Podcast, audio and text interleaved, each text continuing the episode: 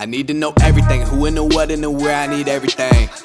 Trust me, I hear what you're saying, but act like it's new what you're telling me.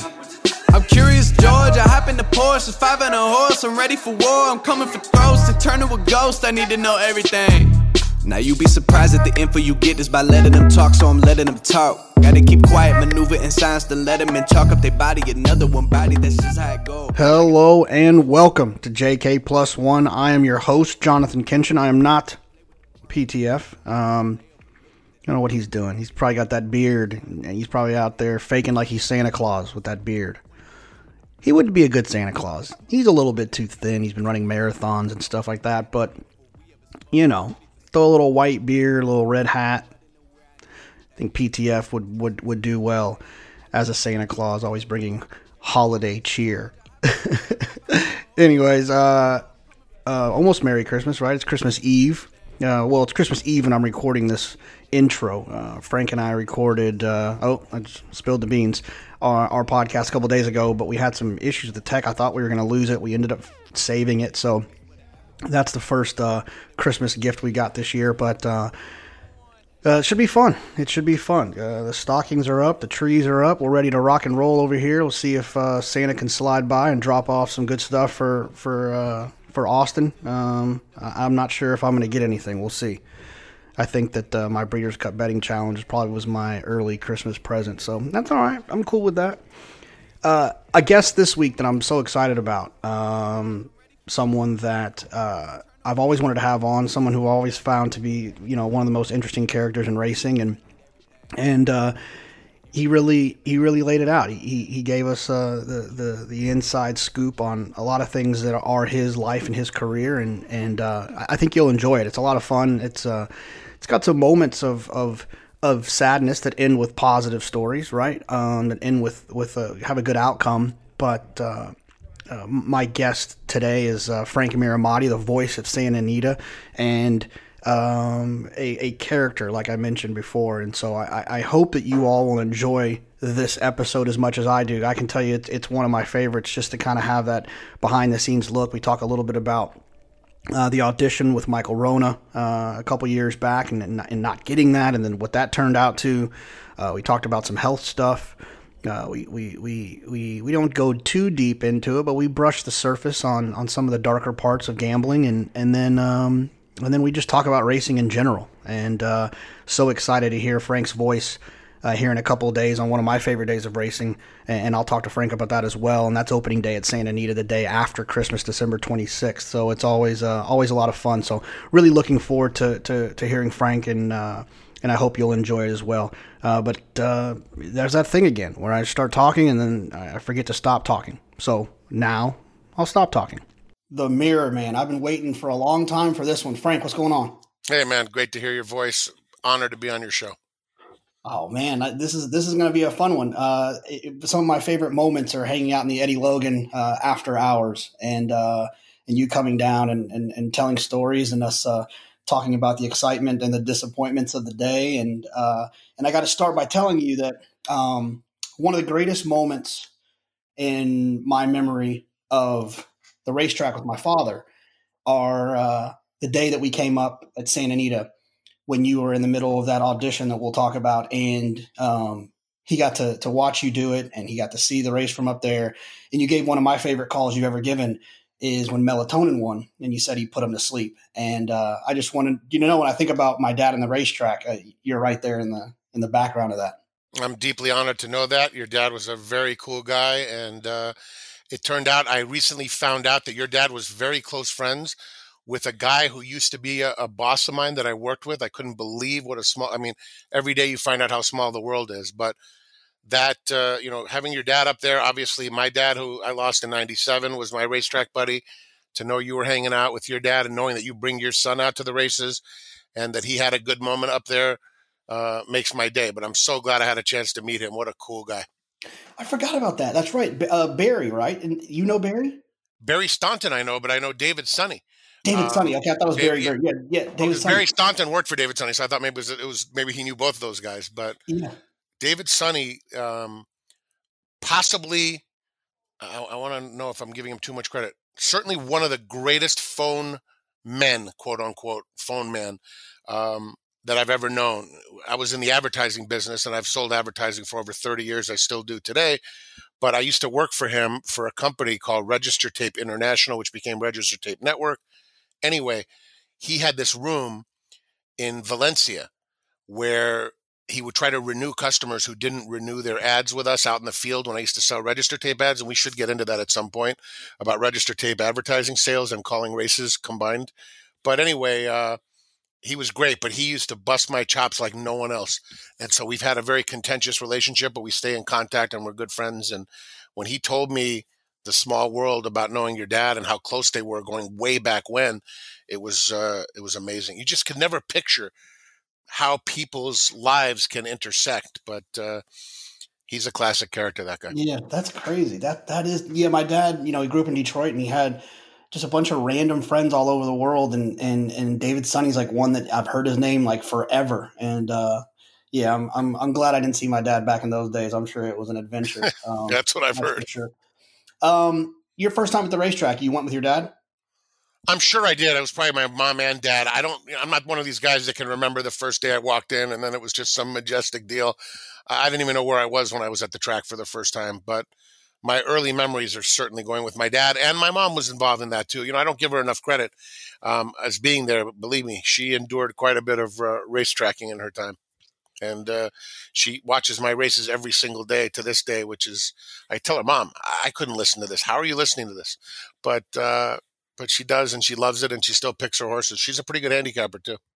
Oh, that's awesome. What what uh, you know? I, have always thought that it was one of the most bizarre things, and I know you have some thoughts about it that you could probably speak on now when you couldn't prior. But I always thought that audition that you and Michael Wrona had to do was, I just felt like it was a weird thing to do to kind of put you guys in front of the world, and then and then you it, it, and then it and then you had you know people that were on your side that were making fun of him, people on his side making fun of you, and it just became this kind of thing that didn't feel very warm and fuzzy. And, and I thought it was like a kind of like they wanted to kind of pull a stunt that didn't really work. What, what were your thoughts about that entire process?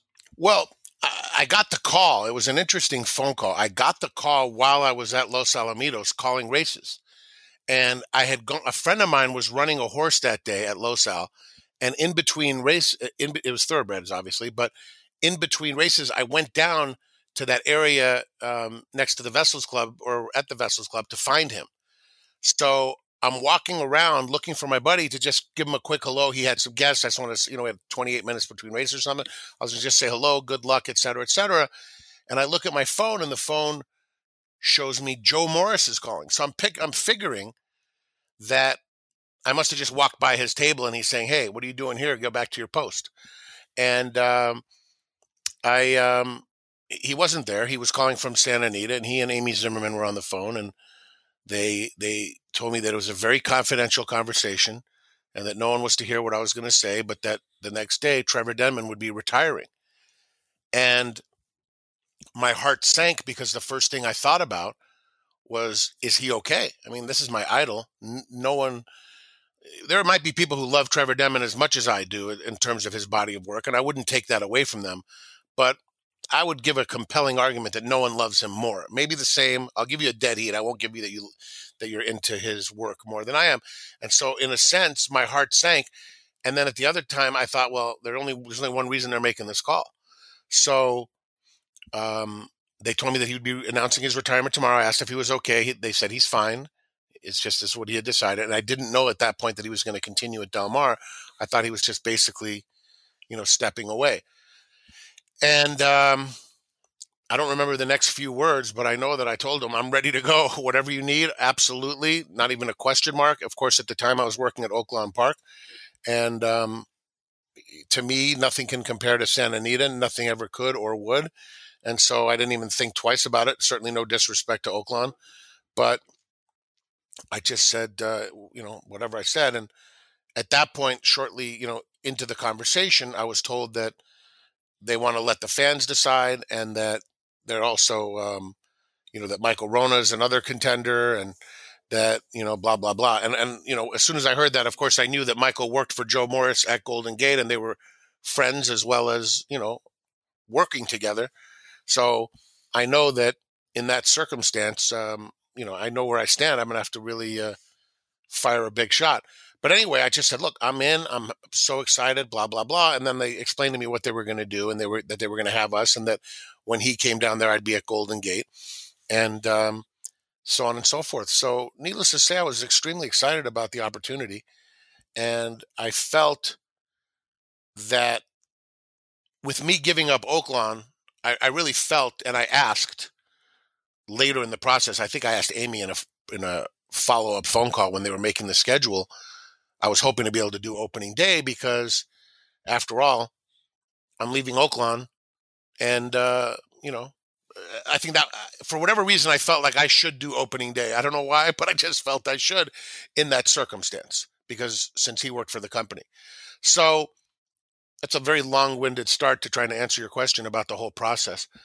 I was not as uh, even close to the you know uh, negative mindset that a lot of people had about the whole audition process. I felt that in this circumstance, there there are many ways to look at it. The obvious way that you're looking at it is look, you know who these two guys are, make your decision and go on with it, which I can certainly appreciate and respect and almost wish that that would have happened that way. But um, the other thing is, it, it was an opportunity to try to you know do my best work, have him do his best work in a setting that was the ultimate place, and uh, you know may the best man win, put up or shut up. I think that the only reason I may side with the fact that it was a tough deal was that I had already spent the previous two years um, calling about 10 days to fill in for Trevor at Santa Anita. So there wasn't the question, how would Frank do here at Santa Anita? They knew how I would do.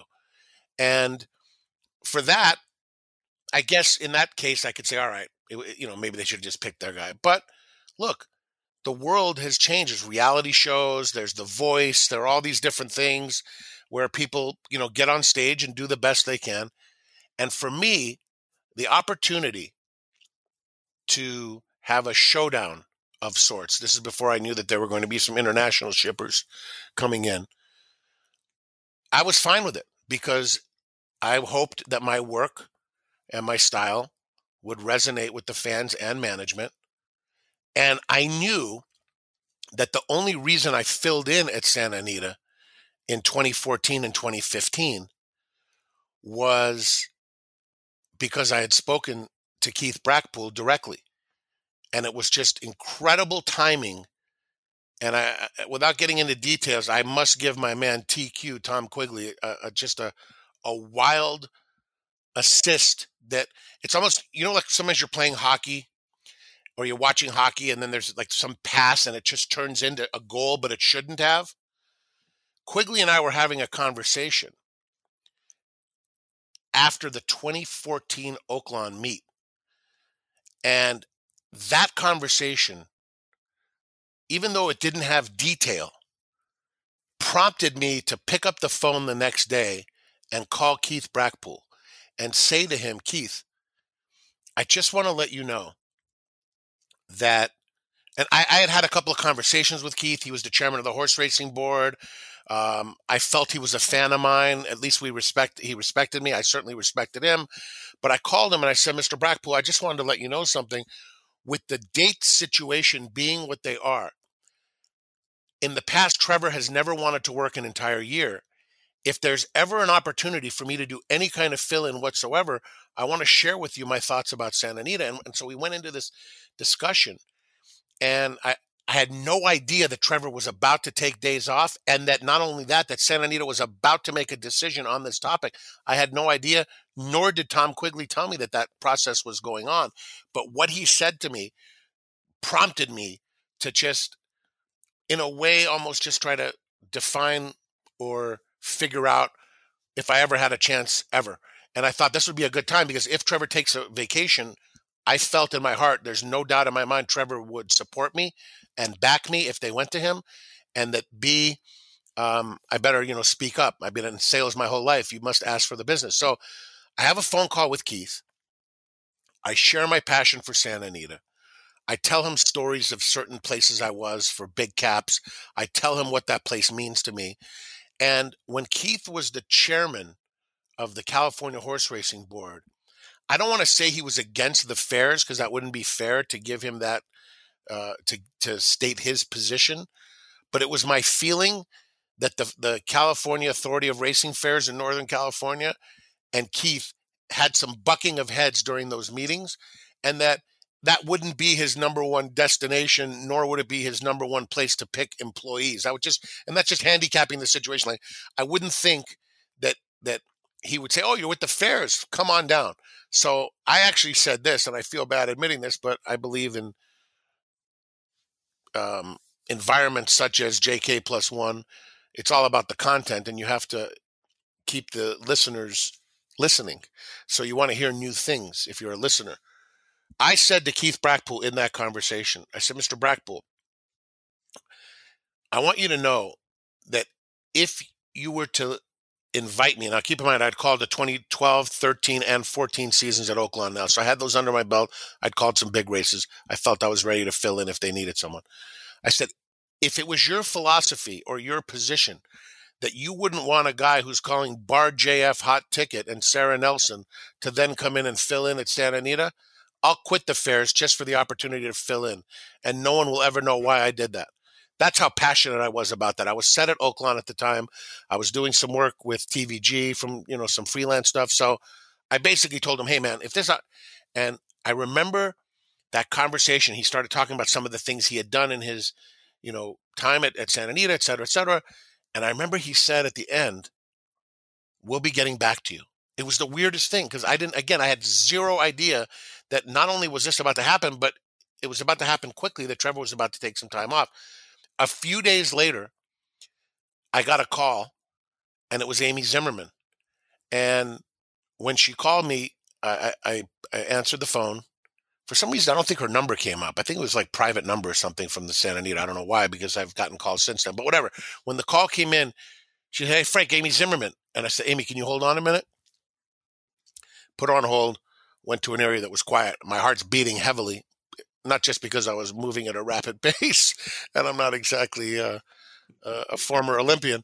Um, I, I just had a feeling like, holy cow, she, she's, you know, and she says, Hey, are you sitting down? I said, I am. And uh, she said, We're going to have you come in and fill in for Trevor, blah, blah, blah, and this and that. And he's leaving. And, and it was coming up real quick. I, I was like, unbelievable. And I've always said to TQ, man, whatever you said in that conversation to me, which was so ob- which was so subtle, and uh, I, I, always will appreciate him for that.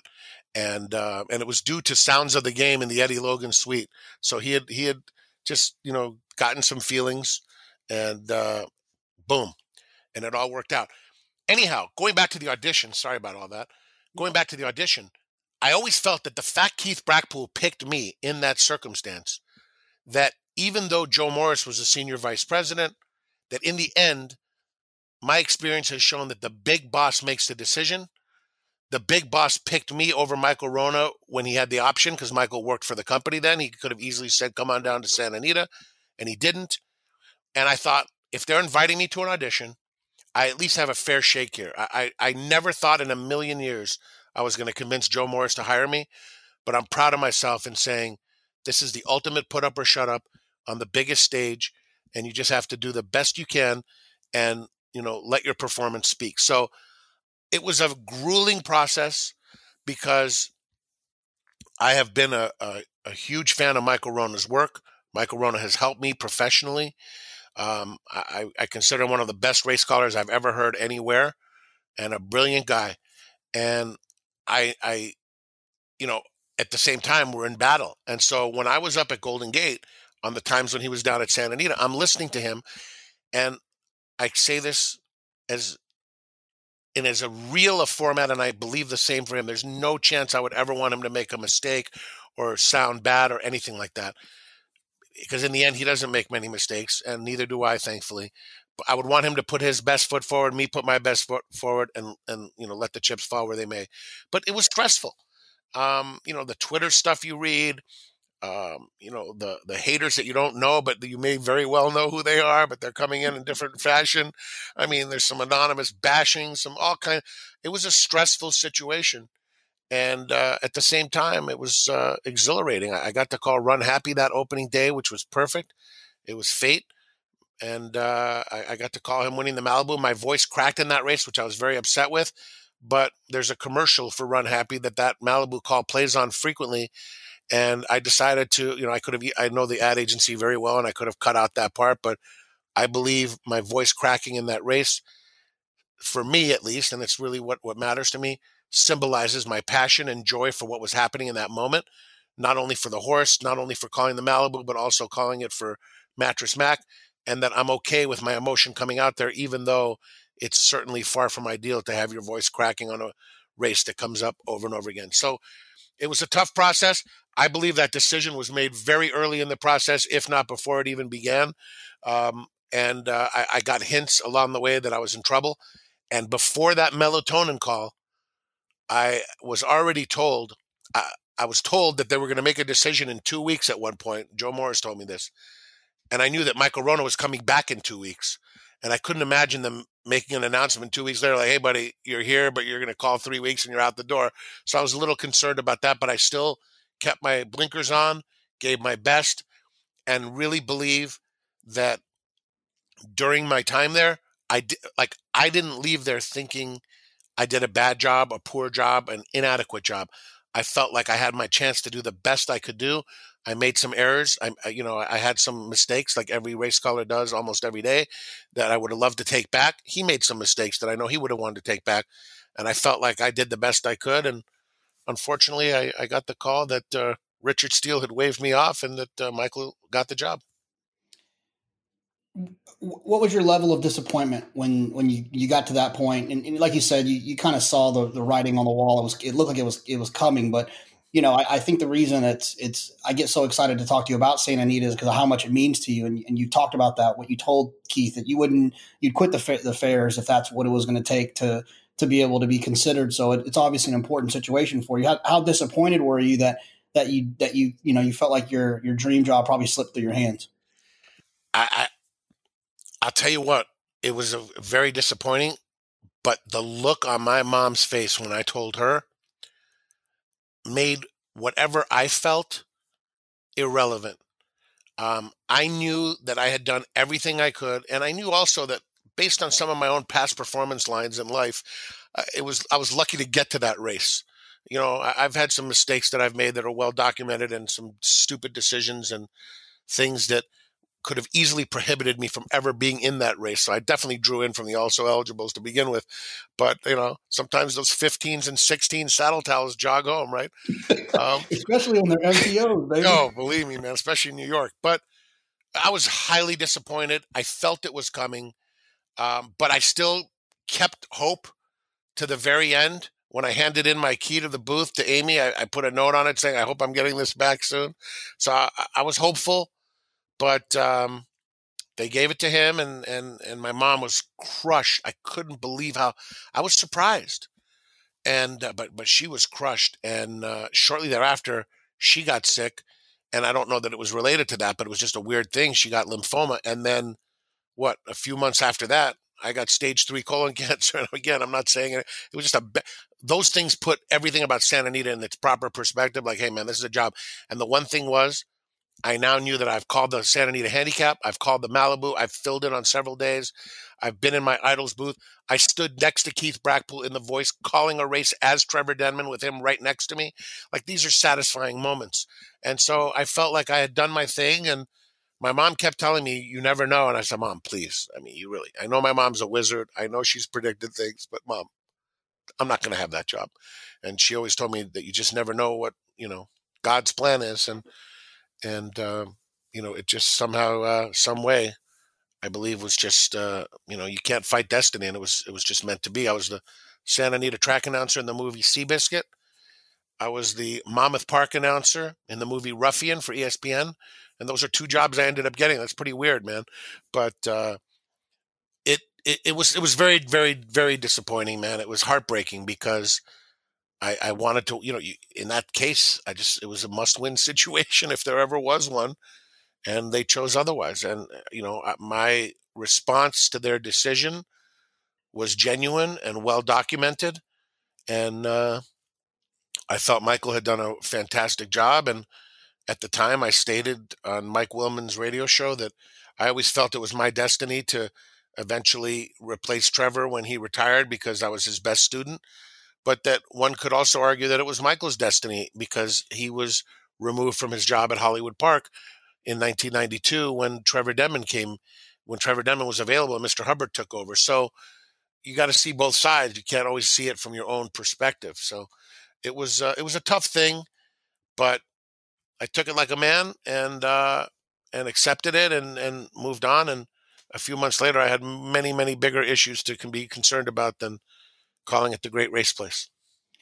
So I want to I want to fast forward to the to obviously we, you talk about the disappointing phone call you got, um, and then I want to fast forward to the to the phone call that actually led to you being the track announcer who's going to be calling opening day uh, on December 26th, one of my favorite days in racing, and very sad I'm not going to be able to be there. But before we get to that, before we before we jump ahead, sure. you, know, you mentioned something I think a lot of people don't don't realize because I think it was fairly private, but I mean, there were some people that, you know, well wishes. Um, but that journey um, was, did you feel like, was it a scary journey the entire time? Did it progressively get worse? Did it progressively get better? Was the prognosis good to get started? What, what was that like in the midst of, of, you know, kind of following up that big disappointment? Well, I was at Monmouth. You're talking about getting sick, I'm presuming, correct? Yeah. Um, yeah, I was. I was at Monmouth Park. I was having major stomach pain, and you know, uh, it was it was hurting bad. And the doctor, Doctor Angelo Chinnici, who's, I mean, he's admired by so many people in the racing industry and in other places. Just an absolute legend with instinct that is unmatched. Um, I called him and I told him I was having some some major stomach pain. He told me to come into his office. I went into his office, and this was a classic moment. I walk into his office, which is the first aid at Monmouth Park. And Angelo is not afraid of the windows. He has some punching power behind him, and he's not afraid to express his opinion frequently. And I walk into his office after having had this conversation with him. And when I get to his desk, I look and it's 18 minutes to post for the first at Saratoga. And I know he's mapping out his Big Five. And I'm just laughing to myself saying, you talk about God having a sense of humor uh, because I, if there's anyone who's been distracted by races versus the real world uh, more than me, good for them or bad for them. And I'm thinking like this guy is right now thinking about the pick five, and I'm coming in here in a world of hurt. So he comes up to me and I, he said, "Have you eaten anything differently?" And in a weird thing, I had just bought this interesting mix from Planters uh, of almonds, cashews, pistachios. I, I never had bought that little can. It's like the nine dollar version as opposed to the five dollar. You know what I mean? It's like the fancier thing. But for whatever reason, like two nights before, I had eaten a bunch of almonds, and I remember as I was eating those almonds, I said to myself, "I wonder why I don't eat more almonds. These are great." Well, meanwhile, that might have like helped things along the way because I had an impacted colon, which was not a pleasant experience shortly afterward. Um, so he touched my side and he said, You might have diverticulitis. He gave me Gatorade and Pepto Bismol. And I laughed when I left his office, saying to myself, This guy's got to be kidding me with this.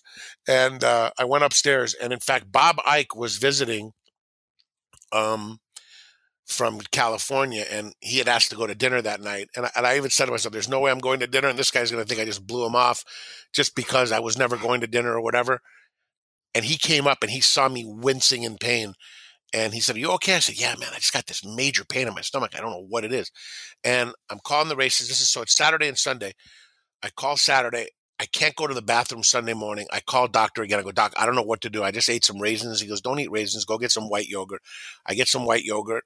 I said, If I don't go to the bathroom today, I don't know if I can come in, man. I, I, and, and he said, Just have some white yogurt. Have some white yogurt. Could barely go anything to the bathroom. Came to work that day, fought my way through the whole day. And late in the afternoon, There was there was no chance I was memorizing any fields. I was in a daze up there. I mean, I was there was one race that the eight horse was gray. If you ever go look at the past at the replays of that day, this eight was was like restless in the gate. It was the last horse to load in a turf race.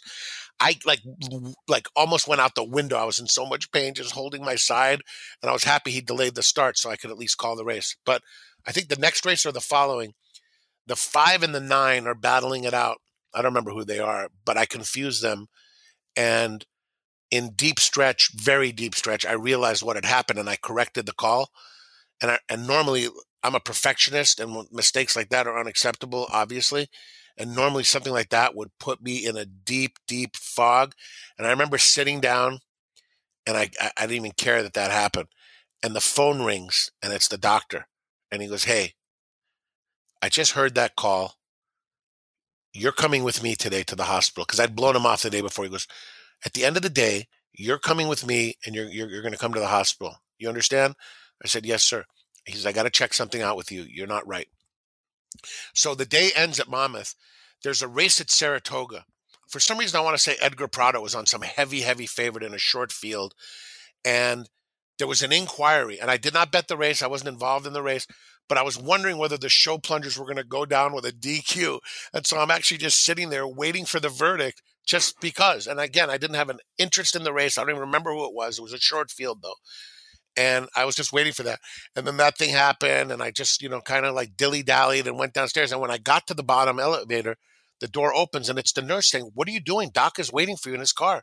So he, I follow him to the hospital and he takes me uh, to uh, Jersey Shore Medical Center, gets me all set up, and he, they do a, a scan. You know, I have to drink that nasty stuff and they do a scan.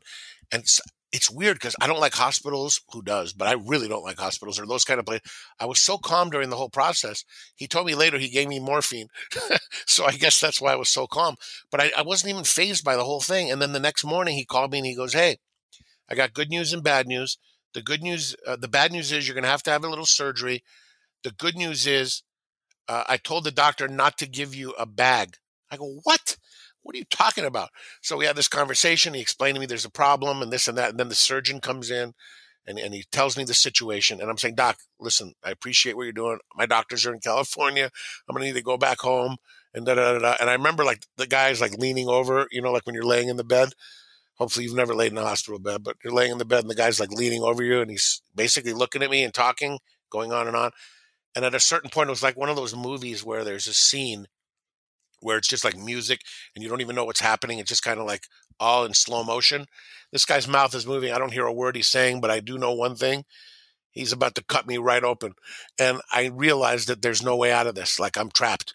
And uh and I said to him, please, Doc, no bags for heaven's sakes. And uh we went downstairs. Tom Cassidy and his lovely wife Audrey came to to be with me, which I will appreciate forever and uh, I had five and a half hour emergency surgery, and it was a very complex one, evidently. Um, I don't know what happened in there, but there were some issues um, as they were working on it. And um, the the second doctor, Doctor Snepar, my main guy was uh, Eugene Zurkovsky. I like to give name drops because these guys saved me, so they deserve it. But Doctor Snepar was like the the right hand man, the assistant, and a, over a year later, he was at Monmouth one day drinking a beer, and he he had he had told me he says Frank, your surgery was one that is kind of like a ch- career changer, and this and that and the other it was very complex. I go, what was it? And he said, one day I'll tell you over a drink. Well, he comes to the booth one day with his hat on backwards, a beer in his hand, and some friends. I'm like, Doc, you always wanted to tell me this thing. He goes, imagine two big guys elbow deep inside of you trying to pull that tumor out. And I just want that was the end of that story. I didn't need to hear much more else about that. But they got they got out the emergency part. They couldn't do a colonoscopy to see what was happening. They knew there was that. They didn't know if there was any more um, because they couldn't do the colonoscopy. And they said in six weeks I do a colonoscopy. Fast forward after that very tough thing that I went through. Six weeks later, I do a colonoscopy. I don't really know what's going on. I can't even picture there's any other problems. Um, I always thought that thing was cancer for some reason. They tried to say we don't know this and that. I'm like, I know what that is, but when the when I came to the guy who had done my colonoscopy, I walk into the office. I'd even texted everyone like, "Hey, everything seems cool, this and that." Boom.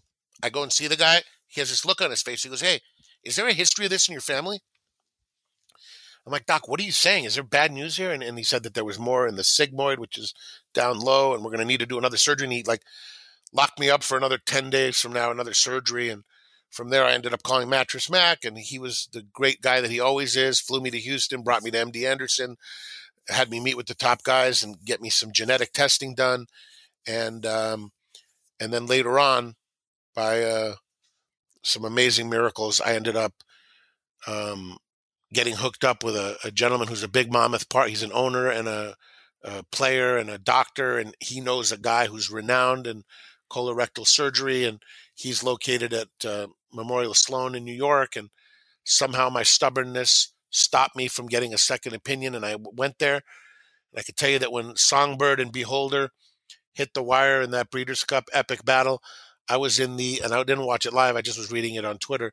I was in the TSA line coming back from uh, New Jersey, from New York to uh, California after getting a second opinion and meeting with Dr. Paty. And after that meeting, I decided I was going to have him do my second surgery, which he did. And then I was uh, I was told it's stage three because of the number of tumors that were there, but we uh, attacked it with some chemotherapy, chemotherapy pills, and the infusions for six months.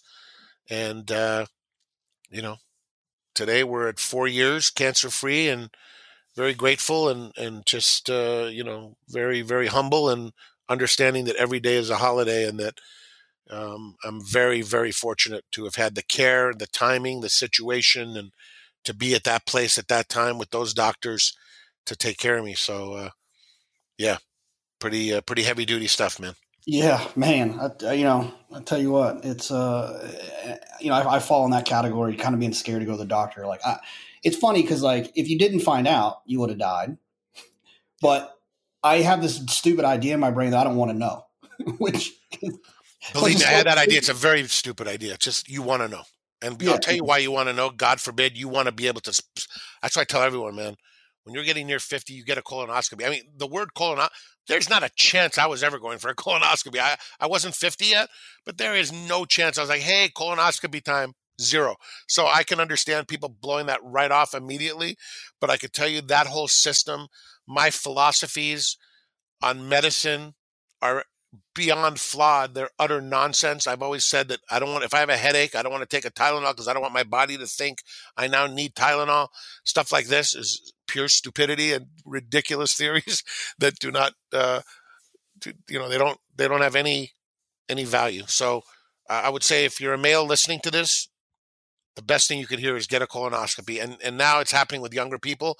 They're, just do it. It's not, uh, let me say this for a guy who does never want to go, that process is i mean it's the night before that's not fun because you got to clean your system out. It's not an enjoyable experience but guess what? Go do it and it might save your life and it might help your family and it might do a lot of things for you. So i, cannot say that strongly enough. Well I, I i i'm glad you're here. You know Thanks, that's that's, that's the important part. And uh and uh i'm really thankful because if that wouldn't have gone well I would have never learned about uh, what it was to to try to hit a to go par. You got to get to go pars in your life, man. And uh, it's it's one of my favorite things in the world to do now. But I'll let you explain what a to go par is. A to go par. And you to, do you remember how you, you you tell what it is. If you remember when you told me, that's a funny of story. Course, I, I, I, told you at a place called Goodies on Demand, which I don't even think if it exists. I don't even think Goodies on Demand exists anymore. I'm not positive, but um, I, I, told you about to go pars with uh, Michelle from the NTRA, right? She was there, and uh, there were some other people uh, at the Encore in Las Vegas, Nevada. But the to go par, which let me just say this, and there's no one more appropriate to make this statement. If you or someone you know has a gambling problem, call 1 800 522 4700. Always wager responsibly. Know when to stop before you start. I can give you exhibits A through Z times 50 as to why that is true, that the $1 pick three is the way to go at all times, or pick four or pick five. Multiple denominations cause multiple headaches. But a to go par is a very important thing if you're going to. It's changing now because sports betting is not just with your man around the corner at the pizza joint or the liquor store, or any of that anymore. It's becoming legal rightfully so, and it's much more available. Uh, so it's not as relevant. But the to go par started what, with what was called the outlaw line, created by none other than John Avello, race book legend, sports book legend, who is being paid handsomely for his long tenure in those arenas. But when he was at Bally's, he was the first guy to put up the next day's lines. So, particularly in baseball, uh, I have been referred to during certain streaks as Frankie Bases. I want to let you know, so don't steal my domain, frankiebases.com. Um, the, the, the, the to go par is if you're leaving Vegas or now you're probably leaving any state and, and you want a to go par, you can make that play and leave either on the later games that day or the next day's um, games. And it, it might get you a return trip to where you want to go.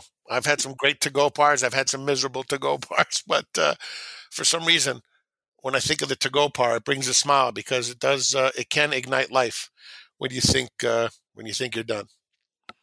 So, I mean, I think it's at least worth mentioning that you have that number memorized. Uh, have you have you uh, how has your relationship been with uh, with gambling? I, I, to be straight up, uh, like I've had, I had to, uh, I had to learn a lot of hard lessons early, trying to figure out how to do this in a responsible way. Uh, yeah, I mean, the true answer to that, and we're on Candid. This is Candid. This is Candid podcast, correct? I should oh, yeah. never. Uh, yeah, you can go. I, you can go wherever you want with this one. Yeah, I, I, should never ever be wagering on anything at any time. I've wagered enough for 800 lifetimes. I've had the highest of highs, the biggest of wins, and some crushing defeats that uh, have have you know crossed the line. There's an my buddy and my I got my buddy Brian in Florida. He, he, his favorite line to me. He used to say, "Do you think you crossed that invisible line? That invisible line was crossed long ago, and it's not a healthy one." And and um, it's it's it's it's very interesting considering my profession and what I do, and and uh, I'm glad I've, i made bets and went to the track as a kid with my dad so much because it's given me the opportunity to enjoy something so much in what I do. But you know the the thing is, look, I mean, you had forty thousand on Monomoy Girl, my friend. Okay, that's a lot of cash. Uh, I'm sick because I now know that you've bet more on a horse than I have. So who am I, right? Um, but uh, look, it, it's a very, very dangerous thing, and unfortunately, it comes down to uh, there. There are a lot of issues. I, I, won't get into the deepness of it all, but it's uh, it, it, can be very dangerous, and it can be very destructive, and it can be very fun. But you know, you you got to play within your limits and within your boundaries, and unfortunately, that is something I do not understand, and I don't think. Like I think once you get to, it's very hard for me to picture, um, you know, betting in a way that isn't on the edge because it's not you know once you're there man it's a feeling you cannot explain and so it's uh you know I, I don't speak against it because i believe there is nothing wrong with betting and i believe that it's fun for most people almost everybody but you know, there's that brochure you've seen in the casino when the fun stops. I've quoted that brochure. You've seen that brochure, right? Oh I mean, God, yeah. even whoever did the color scheme of that thing, I mean, it looks despondent when you're about to pick that thing up, man. It's like this burnt orange, you know, Cardiff Stud Farm colors on the outside or something. But just, you know what I mean? It's like, um, yeah, man. It's uh, you know the thing about it is that I the the biggest issue that I ran into is that um, you know I never really got into like uh just like game of chance stuff. Like you know, sure. I, you know, I'm not like a guy who's who's you know going to, to, write a check at the casino so I can play roulette, right? But one time one with the, five and seventeen, I got you. One, one time, um, but one of the things that I did have to figure out is that once you start when you start kind of dabbling in a game of skill, there's an issue because you start to believe in yourself. You start to believe in the information that you've accumulated over time, the the skill that you feel like you've developed. And the other thing, the worst thing that can happen to any of us is that in those moments where you are irresponsible and chase, when you've bailed yourself out, then you always see that as an option of a way to kind of get to get past it. And the biggest issue that I ever ran into in my life is when I started playing, I when I started playing seriously, I had that big pop at the Belmont, and then I, I, so I had a lot of money, but I didn't, I wasn't good yet. I, I, you know, I was good that day, but I wasn't good in general, and so I just kind of kept, I just, I just kind of was playing outside of my means, and when you play outside your means is when you get into situations where you start chasing because it's easier for you to try to win back what you shouldn't have lost than it is to face the problem that you lost it. Because if you lost 10 and you don't got 10, what's the difference between being down 10 and 20? Both of them you're screwed, right? And that was a problem. That was a that was something that I had to learn like younger when I was younger is I had to, you know, I, I had to like take a step back and not bet as much, you know, um, so that I didn't get myself in this position. Correct first of all, that 10 versus 20 is an absolutely flawed mentality that I have shared with you.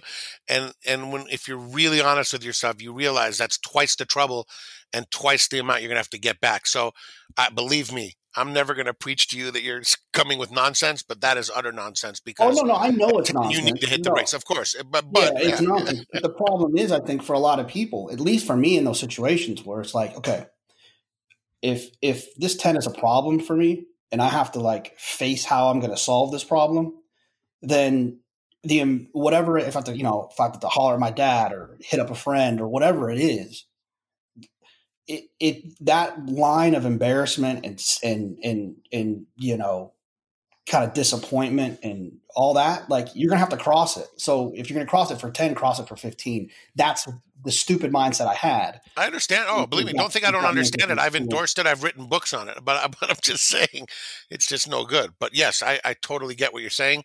And, and look, I, I want to talk about that because I think that when there are people that are legitimately trying to win or grind or use their skill set, and, you know, like horse racing is a perfect example where every day on Twitter, everyone's just crying about the takeout. You need to do this. You need all the. If you notice, all the takeout is going to change the world. People are, you know, pretty pretty sharp people. Like in general, gambling doesn't have gambling is de- designed for the most part for the house, right? And in the and so like one percentage point in takeout is going to help the people that are grinding and getting rebates and doing this and doing that. It's going to help everyone else too, but the average masses don't care whether the win percentage is 17 or 19. The the you know what I mean? They're not thinking about that. You need to think about that in order to be sharp and be successful. So I commend those people that are looking for those um, you know discounted rates and so on and so forth because it's like shopping. You, you why not buy something you know on Amazon when you can get it for cheaper or whatever. Um, so you, Jonathan, in trying to you know, now you know the game, you know what you need to do to try to win. You got to pick your spots. All that. There are I believe firmly that there are opportunities to earn and to make money and to do things successfully betting horses.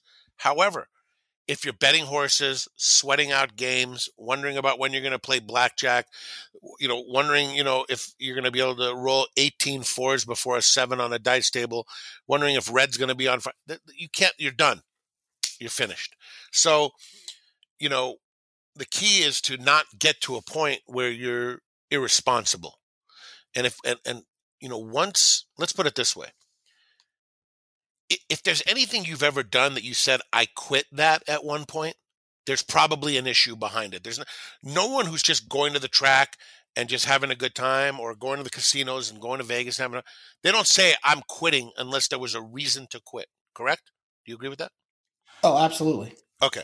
So, you know, once you cross that invisible line, it, it, it can become a very, you know, dangerous area, whether it's anything that's addictive or, or, or pleasure you know, something that pleases you, indulgent maybe is the right word. Um, so, you know, I, have had moments, I've had long stretches of time, um, on, on numerous occasions where I didn't make a bet on anything, including from 2011 to 2014, 37 months. I didn't, you know, put a dollar on a lottery ticket, zero. And I'll tell you this, I never thought I would ever do it again. And it was because the fun had stopped. I even said one of the funny lines that I shared with a buddy of mine. Um, in fact, I told this to Todd Schrupp. I said, betting on basketball has got to be the most punishing thing there is ever. Anyone winning in basketball, I, I, I forget about players. I want their autograph. Basketball is as ridiculous as it gets. And I said to him, this is what I said to him sometime in like 2012. We were working together. Um, and I said, the sound of squeaking sneakers makes me sick to this day, just from the experiences I've had on the basketball court. Um, meaningless threes, all this other stuff, you know, blowing 23 point leads, the, you know, just, I mean, the aggravation, the looks. I mean, I have so many resentments to so many famous athletes that I feel bad. I really do because I wouldn't want to have to tell them some of the thoughts I've had about them and their abilities due to something that has happened along the way. Um, I know you're friends with Rashard Lewis. I'll tell you, man, that man was I, I, love that guy, man. Smooth as silk from three. Love that guy. Guy, you don't want to be against him when the money's down. I'm telling you this genuinely, and believe me, if we started naming players, I'd have some harsh comments. But that guy, I smile when I think about him because that guy's a man and he's a winner. And uh, here's the thing: what what sports betting did, and believe me, when I talk about betting that's caused me problems, I would say if it wasn't for sports betting, there would have never really been a problem, in my opinion sports betting was was something that I wish I never learned and something my dad told me to never get involved with at a young age. But I have opinions. And you know what's crazy? As I sit here right now talking to you, I'm going to tell you something that I'm going to preface it by saying it's utter nonsense. I really believe that I am a master line reader, that I don't even need to know who the players are. I can see the line and understand what to do. But the problem is, I'm not a grinder. So for me, if I'm hitting 75%, it's not enough, man. It's got to be 100% because I got to sweep them with the to go par 6 and 0. 5 and 1 ain't going to cut it. So, but I mean, I think that I actually know something, which is actually anyone who would know the real details of me listening to that would either laugh or cry hearing that sentence. But when it comes to sports, I sometimes think I can see things that are so obvious. And uh, because the line is telling you, you know, it's it's it's answering the question for you in advance because the line makers could solve the world's problems. I mean, how many get even in the last few weeks in the NFL? Have you seen some of these endings? I mean, they're all coming down to the end. I mean, it's almost surreal what takes place in these games, but they're just too good. Look, eleven is greater than ten, as TQ tells me so many times. Um, it really is, and it adds up against you. But I think my knowledge of horse racing, particularly spotting horses on the track pre-race, I'd put myself up against anybody, and I've never I've ridden a horse one time, um, and I rode ponies at um, Griffith Park, but I, I, am very proficient at spotting things in the post parade, and I think it helps me in my work because I can see who's got game day on and who doesn't. And sometimes I'm right, sometimes I'm wrong, but I, I would believe me. Let's put it this way: I would think someone would want my opinion on that. That's something where I can help them. As far as handicapping and all this other stuff, I'm not going to say I'm some unbelievable handicapper. I pay attention and, you know, I'm watching closely and I'm trying to give you a good idea. And I, I feel that my work on TVG and my work at the seminars now at Santa Anita um, reflects that I watch replays, I pay attention, and, you know, I do the necessary homework. Um, and, and, you know, like if I'm watching six high definition screens of horse racing and I'm calm and not getting agitated and in chase mode or this or that, I believe I could hold my own with any number of takeout. But the problem is discipline. And once, you know, you know, you know what I would say if I was going to tell, here's what I would say to people if they're going to bet recreationally. Because if you're ever going to bet more than you afford, I'm going to beg you to never bet again. But if you're betting recreationally, I will give you a couple of pieces of sound advice on this JK plus one. If you're betting sports and you like the favorite, don't ever lay points again, ever. Lay the money line. Meaning, if your team wins, you win. I learned that in 1990. I think it was 1990. Pretty sure it was the 49ers at New Orleans opening weekend. I was in downtown Las Vegas at the Horseshoe when the Horseshoe was the place. And I and I laid 5 with San Francisco. And I remember walking up, and there was a big, chubby guy. And I know I'm not exactly small, but this guy was a big boy, many chins. And I looked at him, and, and it was the days when he used to erase the board, and he erased and he put minus four. And I looked at him and I go, The money's coming in on New Orleans, isn't it? And he just nodded his head up and down, which made me like take it even more personally and step on the gas for the 49ers. And I remember Joe Montana putting his arms up in the air as the winning field goal was kicked and they won by three and I got smoked like salmon. And everyone else on the 49ers was laughing and dancing, and those with New Orleans plus the points won. If you look at the NFL, pick any week and go look at the results. I don't care this year, last year, five years ago. Look what happens. The favorites win, they don't cover. And if you like the, so I would say this: if you like the favorite, take the money line. If you like the dog, you could take the points. That's good advice right there to avoid tremendous aggravation. Um, but uh, for the most part, sports is impossible. If you're winning in betting basketball, particularly the NBA, you're an absolute genius. And uh, horse racing is very, very bettable and very beatable. But it takes you got to pick your spots, and it's like I love the line. I'm a great handicapper, but a bad bettor. But that's actually true for a lot of people. I think you got to take your shots, and you got to be, you you got to hit with precision. You got to. Here's what it is: when you're right, get paid. That's what I have to say. If you're right, get paid, and and you know bet a little to win a lot and have fun, and uh, and that's what. I hope everyone out there's doing. That's that's that was kind of the thing that I realized that I felt like helped turn it around for me. I think a lot of times when we fall in love with the puzzle of this game, and so that's our focus all the time is is picking winners and, and, and who's going to run third and, and how and, and you know who should I use in this pick four, this pick five, and and that's what everyone spends their time looking at. And I shifted my attention to, you know, 20% of what I do is, is looking at the horses and picking horses and things like that. And the other 80% is constructing the bets. And when I pivoted to that, it, was a huge difference for me, you know, and, and, um, and that's, that's the hard, that's the hard part. Now, Frank, you mentioned your, um, you know, opinion on how they look on the racetrack. And, and I wanted to talk to you a little bit about that sure. like kind of what some of the things you you see and think about, but also how do you handle you know the multi race bets that are so prominent nowadays? You're not obviously going to see how they look in the third, fourth, and fifth leg. I'll tell you, you know, my biggest flaw in betting horses has been and and. it's impatience and the unwillingness to look forward and to plan these things out. And I have found myself doing a lot of last minute handicapping on things like that and try and, that's just stupidity man you got to take the time the day before or the morning of and and map it out and most people i know do that and i can tell you that i really don't and uh and, and i think that that is very very important but the, the key to the multi-race you have to beat some favorites along the way and i believe it's important to take a stand and look how many times do you know a friend of yours that the number two will win at 18 wins. I love that horse. Really, who did you use there? I used the one, two, five, seven, eight, nine. But all of a sudden, when the horse wins, they love that particular horse. Take a stand, narrow it down. Like, you know, there are like even the all button. Look, the all button has paid me off before, but how about eliminating some horses that have absolutely no chance? Or if you're going to do that, how about just going against the top three choices and at least doing it that way? Because the all button is is a waste of money. There are a lot of combinations that are going to go down, and you need to preserve what you can. So, to me, in the ideal scenario, and I'm doing much more handicapping now that we had the pandemic, and um, I'm the seminar guest regularly. Be prepared in advance. Look at the races, develop a strategy, and then I have a buddy of mine, and I'm not saying he's ahead for the year, but I'll tell you, he hits an awful lot. And what he does, which I've never done, is he creates tickets, and this will sound to some of your listeners are like, really, dude, you've never done this? Come on, man.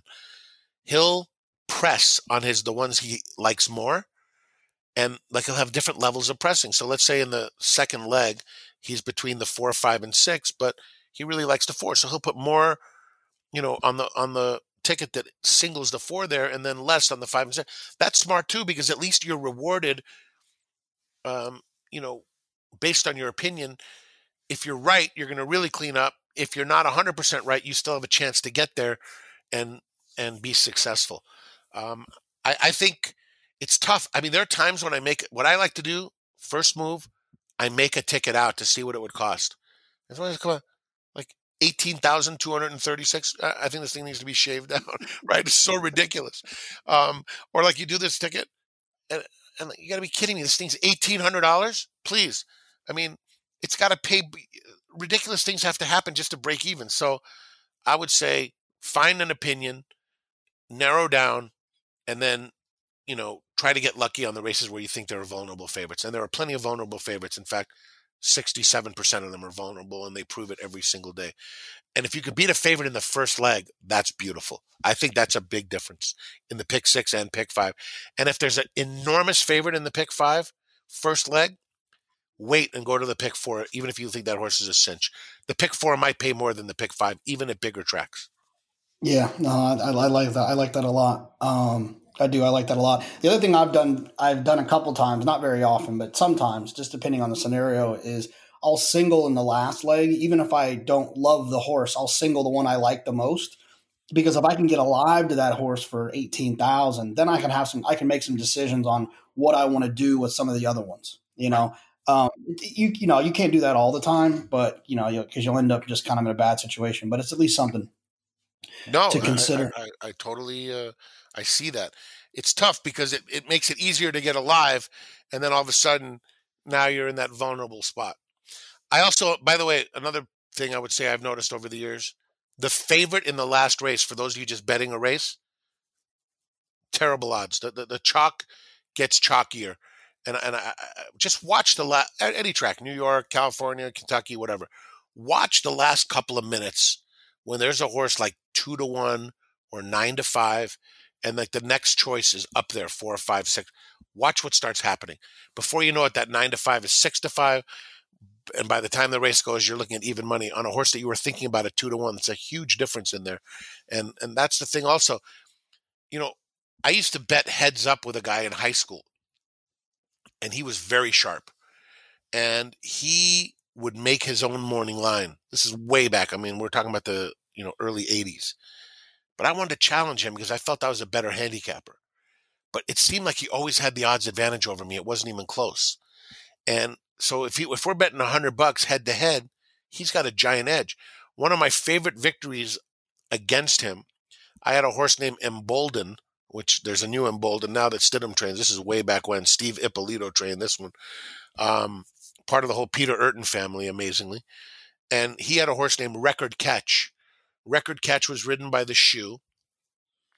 Embolden was ridden by Luis Ortega. I think Record Catch was like four to five or even money. My horse was three to one, and I nailed him late.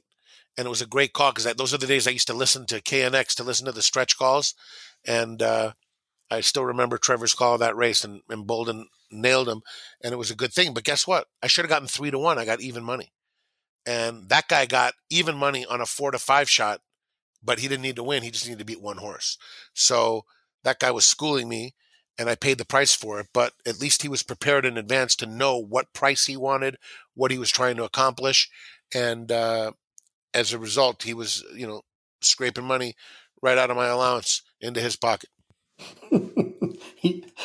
you mentioned uh, you mentioned Trevor Denman and and uh, and uh, you know it's been well documented what he means to you. You said it in the beginning of the show as well.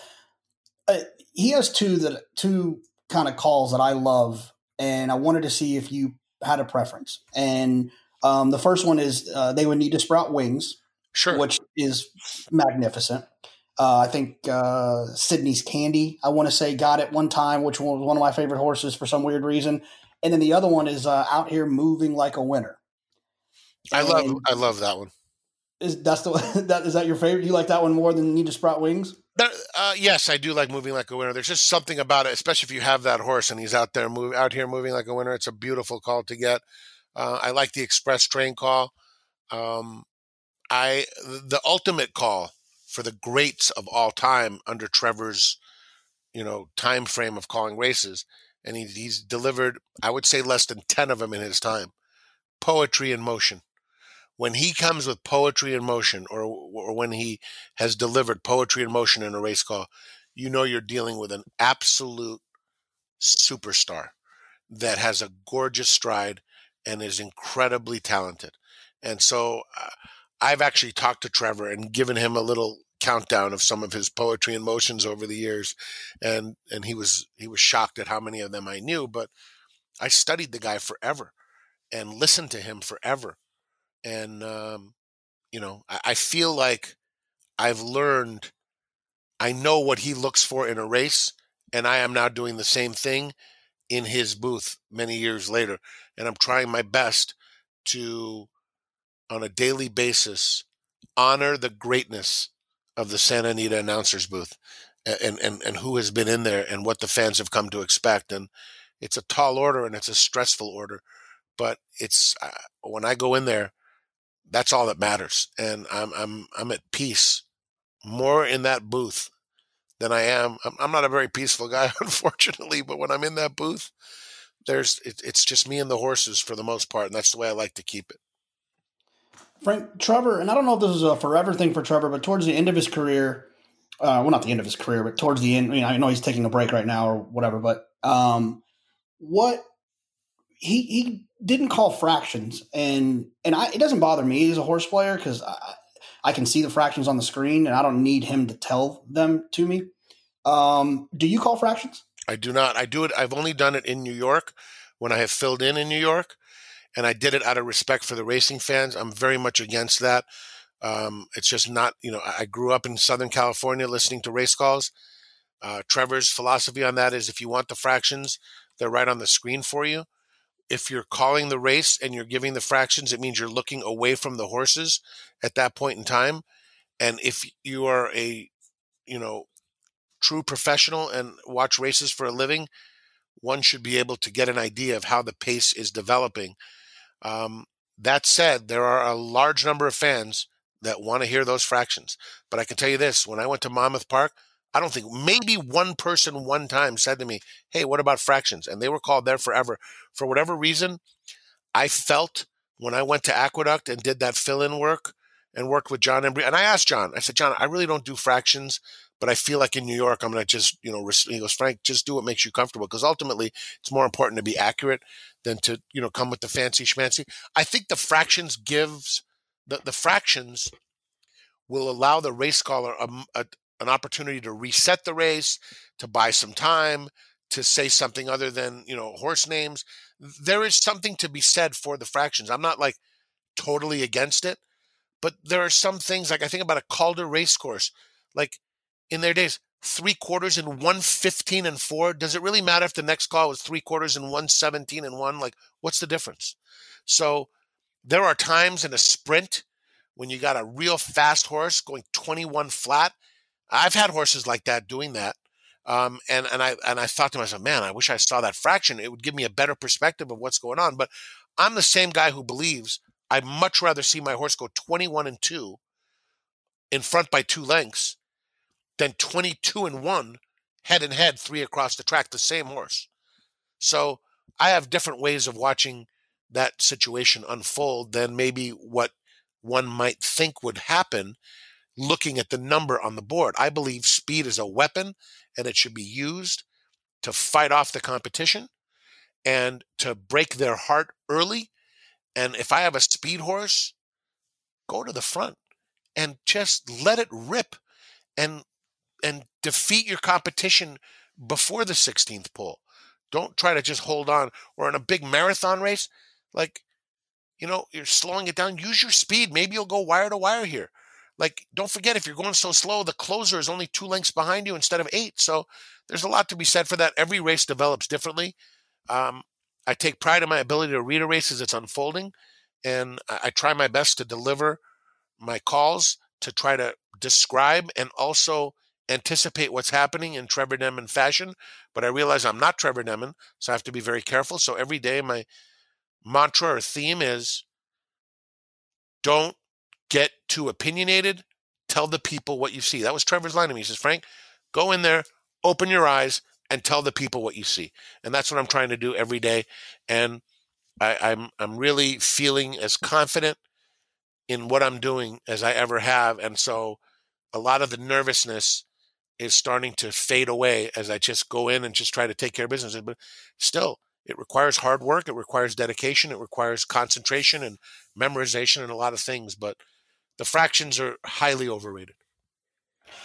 Now, you know, I, I think we we would both agree that, that the two greatest race callers that at least of our generation, well, my you know a little bit younger than you, but our generation, for me, it's definitely Trevor and and, and Tom Durkin. Um, what things do you think that they kind of had in common that you feel like is is uh, is is an important part of being considered like an all time great? Incredible voices in both circumstances. Um, you know, uh, presence about them, authority, vocabulary. Uh, th- those are the things that they had in common. I think their styles extremely different. I have no problem if a guy wants to tell me Tom Durkin is the greatest and it was his favorite or her favorite, because Tom is an absolute legend, great voice, amazing description. Like his call of you know real quiet and victory gallop. I, I mean, it's just seamless. A picture is worth a thousand words. That photo is worth five million dollars. Like he knew he was going to say that, but the opportunity had to present itself for that to be delivered. And the way he delivered it, it didn't look like he was taking out a, a post-it note and reading it. And so, you know, contrived calls are very dangerous. If you start messing up sentences that you wrote to yourself, I mean, I'm not going to have too much sympathy. Please, um, you know. So I would say, you know, Tom's Breeders' Cups and Tom's work day to day, great voice. Um, I mean, what an icon. I, I grew up with Trevor Denman, and to me, there's just no one can ever compare to him. It's not going to happen. And you know, when when he came to Southern California, I, I was not on board immediately. I started imitating his voice, and it wasn't in a flattering way at the beginning. But real quick, I realized that this guy can see a race like no one I've ever I've ever seen, and uh, and I would just sit in the grandstand and marvel watching the things develop that he would anticipate and just the way he would describe it and the way that he would you know what Trevor did for me J JK he educated me on the replay show at Santa Anita that played on channel 56 at the end of every race he would give you a quick sentence or two about the race about what he saw about what developed and about what to expect in the future and to me I just used to just sit there and listen for every word because he was teaching me something. He would show why this happened or, you know, how this horse is developing or how good this horse was. And I, I wanted to use that knowledge, of course, to make some money at the windows, but it, it really made me a genuine fan and lover of the sport. And, uh, and, and I really believe that he played a huge role in doing that for me, even though by the time he got here, I was fully entrenched in racing because I was 16 at the time. So I was very much into it already, but he took it to an entirely different level.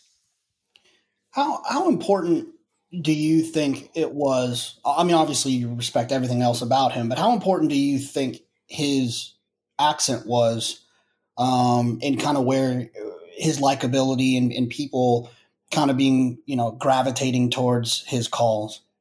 When he first got here, I think people were a little bit annoyed with his accent, but it was different. And there is something about a classy international accent that certainly is appealing. Um, and and and I believe that that race callers and commentators have benefited from having that on their side. But you can't have an accent with no depth. Trevor's a brilliant guy. He's a big reader. He is extremely knowledgeable about the world and things that and same with Durkin. I know he's a very, very, very smart guy, but but Trevor's voice, he actually went to a voice coach, and his voice transformed. If you go listen to his calls of say precisionist, which would be you know going to the mid 80s, 84, 85, and then start hearing him a few years later for Sunday Silence, Easy Goer, in the Preakness, there's a noticeable change in his voice, and and it, it I think that that change took place around 89 90 in that time frame it started it, i don't know maybe 88 I'm trying to think of races and what he sounded like but it, it was it was a transformation and his voice is powerful. And what's interesting is in visiting him in the booth and he let me sit and watch a race with him once which i didn't want to like be that guy to just grind him out and say can i please sit here? But he was so kind and let me do it.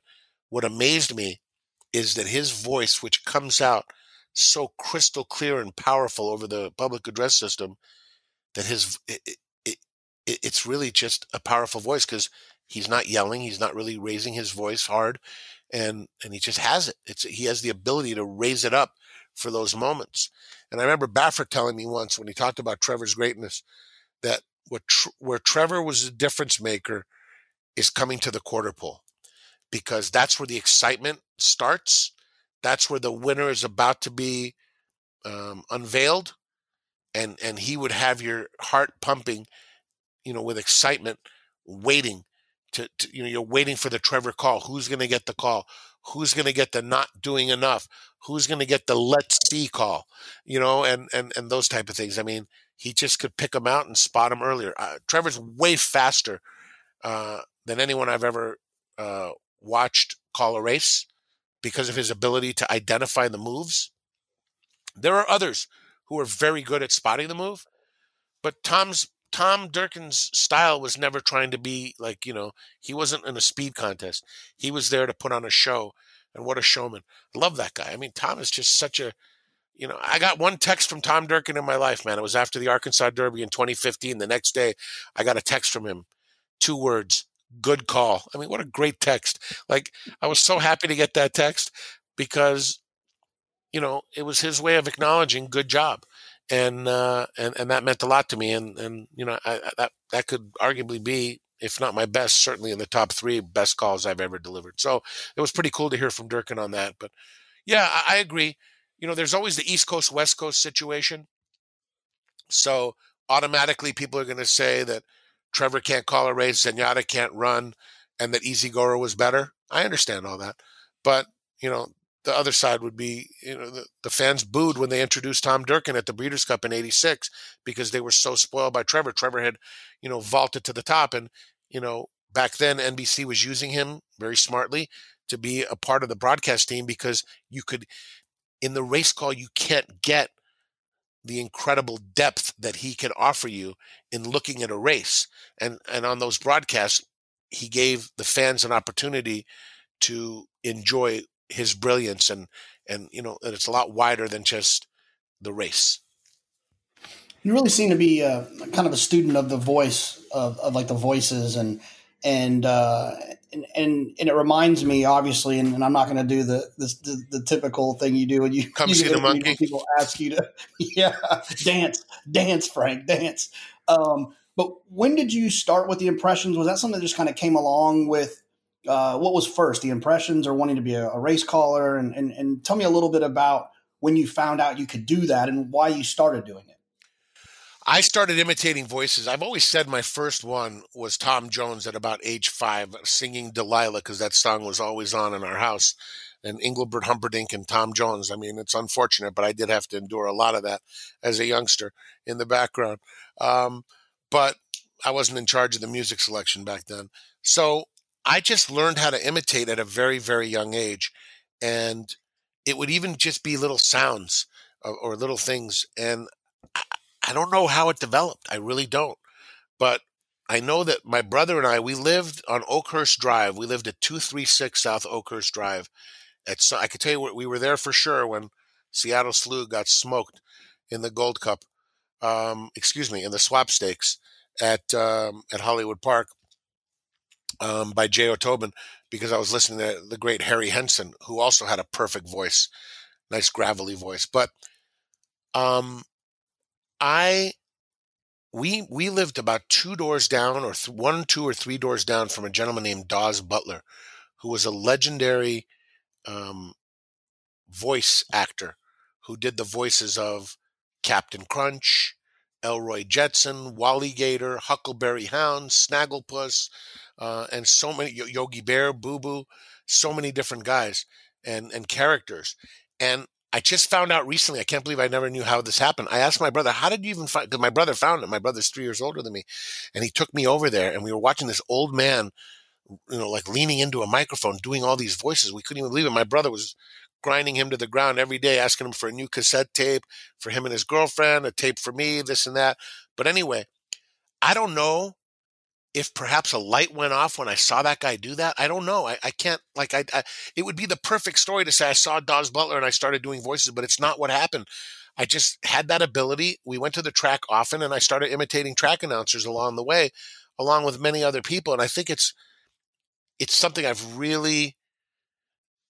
There's no excuse that I let's put it this way i should have been able to bet whatever i want to bet forever based upon the voices the, the, skill that I was given to do this because I've been able to imitate so many different things that if I focused on the right people and you know spent more time at it, it I've let's put it this way: in the horse racing world, I believe I've done the best possible job imitating voices.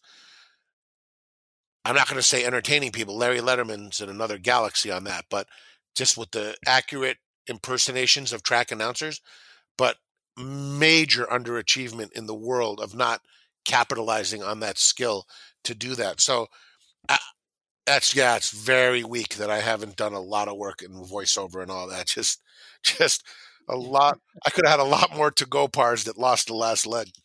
More routing numbers. Love the routing number. Now, did you? Can you? Do you have to? uh and, maybe you don't even know the way you do it, but do you just hear it over and over again and then you can do it, or do you have to just kind of practice with it and play with it, and and then you can kind of almost hear yourself? How do you? How did you kind of? How do you figure out if you got one or not? It's a process, and and it, it is a process. You need something unique in the voice, and one of the keys to duplicating the voice is to be able to see the way the mouth moves in making that noise. So if I could see someone talking and hear what is coming out, it will help me develop that sound. And there are times when I can get some real obscure impressions down. And it's it's usually because there's just something very different about that person's delivery or what they say or how they say it and uh, I just have that ability. I can't. I, I, wish I could explain it better. I just don't. I don't know, but no, I'm, I'm, good at it, man. I, am good at it for sure. And there are people that I know it, but I can't duplicate it. But I know what I'm. I know what's coming, and I know what I would do to try to. Like I know. I, I have the formula. I just can't make the sound, but I know what it is, and it, that that drives me crazy when when I can't quite knock it out. But I've got I've gotten some impressions down so well of people that nobody knows. So who cares? But it's still fun. Um, I have heard you do a Greg Wolf, and it made me think uh, about um, your time at TVG. And um, this was obviously way before I, I, had had the chance to meet you. But did you like you, me? Don't lie to me, man. Did you like me or say who is yeah. No, I did. I swear, absolutely did. I could tell that you got down. I like people that get down. If I know that you're if I'm looking seeing someone, I say that guy bets. I have so much more um, like love for them. If I if I see someone, I'm like, ah, this fraud. He's not even betting. Then I get a little bit more judgmental of those people. No, but I knew you bet. Um, but I, I I never really knew, and to be honest, even though I know a lot of people involved, obviously I know Tony Al- and I know Greg Wolf. I really don't know what happened with that time that you walked off. Were you really mad? Was that real? Was that staged? What happened with the walk off. And, and if people don't know what I'm talking about, maybe you could set it up a little bit. So I was working, I, worked a lot of shifts. I started TVG in 2007, and uh, that was a Bob Baffert break. He made the call and got me in there to at least have a shot. He said, This guy's funny, put him on the air. And so the, Tony gave me a shot. And I don't remember what day it was or how long, how far along in my working there that this took place. But I do remember all the details about it, and I think you could actually find it. In fact, I'm going to look here and see if if. No, I saw. I found it on YouTube. I actually. On, yeah, Frank M yeah. walks off. You saw that? Yep. yep. Is, is, that what it's under? Frank M walks off, right? Yep. Yep. Yep. Okay. Absolutely. Yeah, I was just about to do that. All right. So here's the deal. I'm on the air. There's a horse named Developing Story. Um, and by the way, I've actually now, I think, seen and called Developing Stories uh, babies and a winner, and it made me smile um, because I, I said, I know that name. And then boom, it reminded me of this thing. So I'm on the air with Greg Wolf and Mr. B, Bob Bedecker. And so it was, a, it was the three man deal on the, uh, on the deal. And I said during the post parade or whatever it was, I said, this is the kind of horse where if I was at the track and this horse lost, I'd be heading to the parking lot which was a nice way of saying every penny on this horse. How could this horse possibly lose? If I'm not positive about this, but I believe the horse finished second to Keeneland in her debut, but definitely was a Keeneland debut or, or, you know something good and a very good effort. Now going in against Jersey breds in New Jersey. I mean, she seriously, um, she she had to win. So I said that, and then that started the whole conversation on the set. Like, well, and look, in Greg's early days, he he was a little bit of a needler. I mean, to say he was had a needle in his hand would be an understatement, and I hope he would admit that. But he would give a lot of jabs along the way, and and a lot of contrarian views, and like, you know, I'm like, hey man, you know, we're on the same team here, buddy. But uh, and and I think Greg is the ultimate professional. I've complimented him many times personally, and I say it this way: he takes care of business. It the the, the job of hosting is not easy and one thing about Greg and his time at TVG, well before he was into the sport the way he is now, where he's now getting involved in the windows and all that too, in, in a pretty decent way that people would never imagine that he's into the pick fives, he's into the sheets, all this other stuff. Greg always did his homework, always did his homework, and was always prepared. Like he got the right look, got the right tone, the voice, he's got it down. But he would give me some needles, there's no doubt. He once smashed an egg on my head. I don't know if you ever remember that whole deal. Um, no, I heard about him. I didn't. Yeah, yeah, I got the egg smash on my head because there was another horse. There were two odds-on favorites. I go, let me tell you something right now. If this horse wins and that one loses, you could smash an egg on my head. And and the stage manager went and got an egg, and as it turned out, of course, the one I thought couldn't lose lost. The one couldn't win won. They smashed an egg on my head on TVG. That was early on.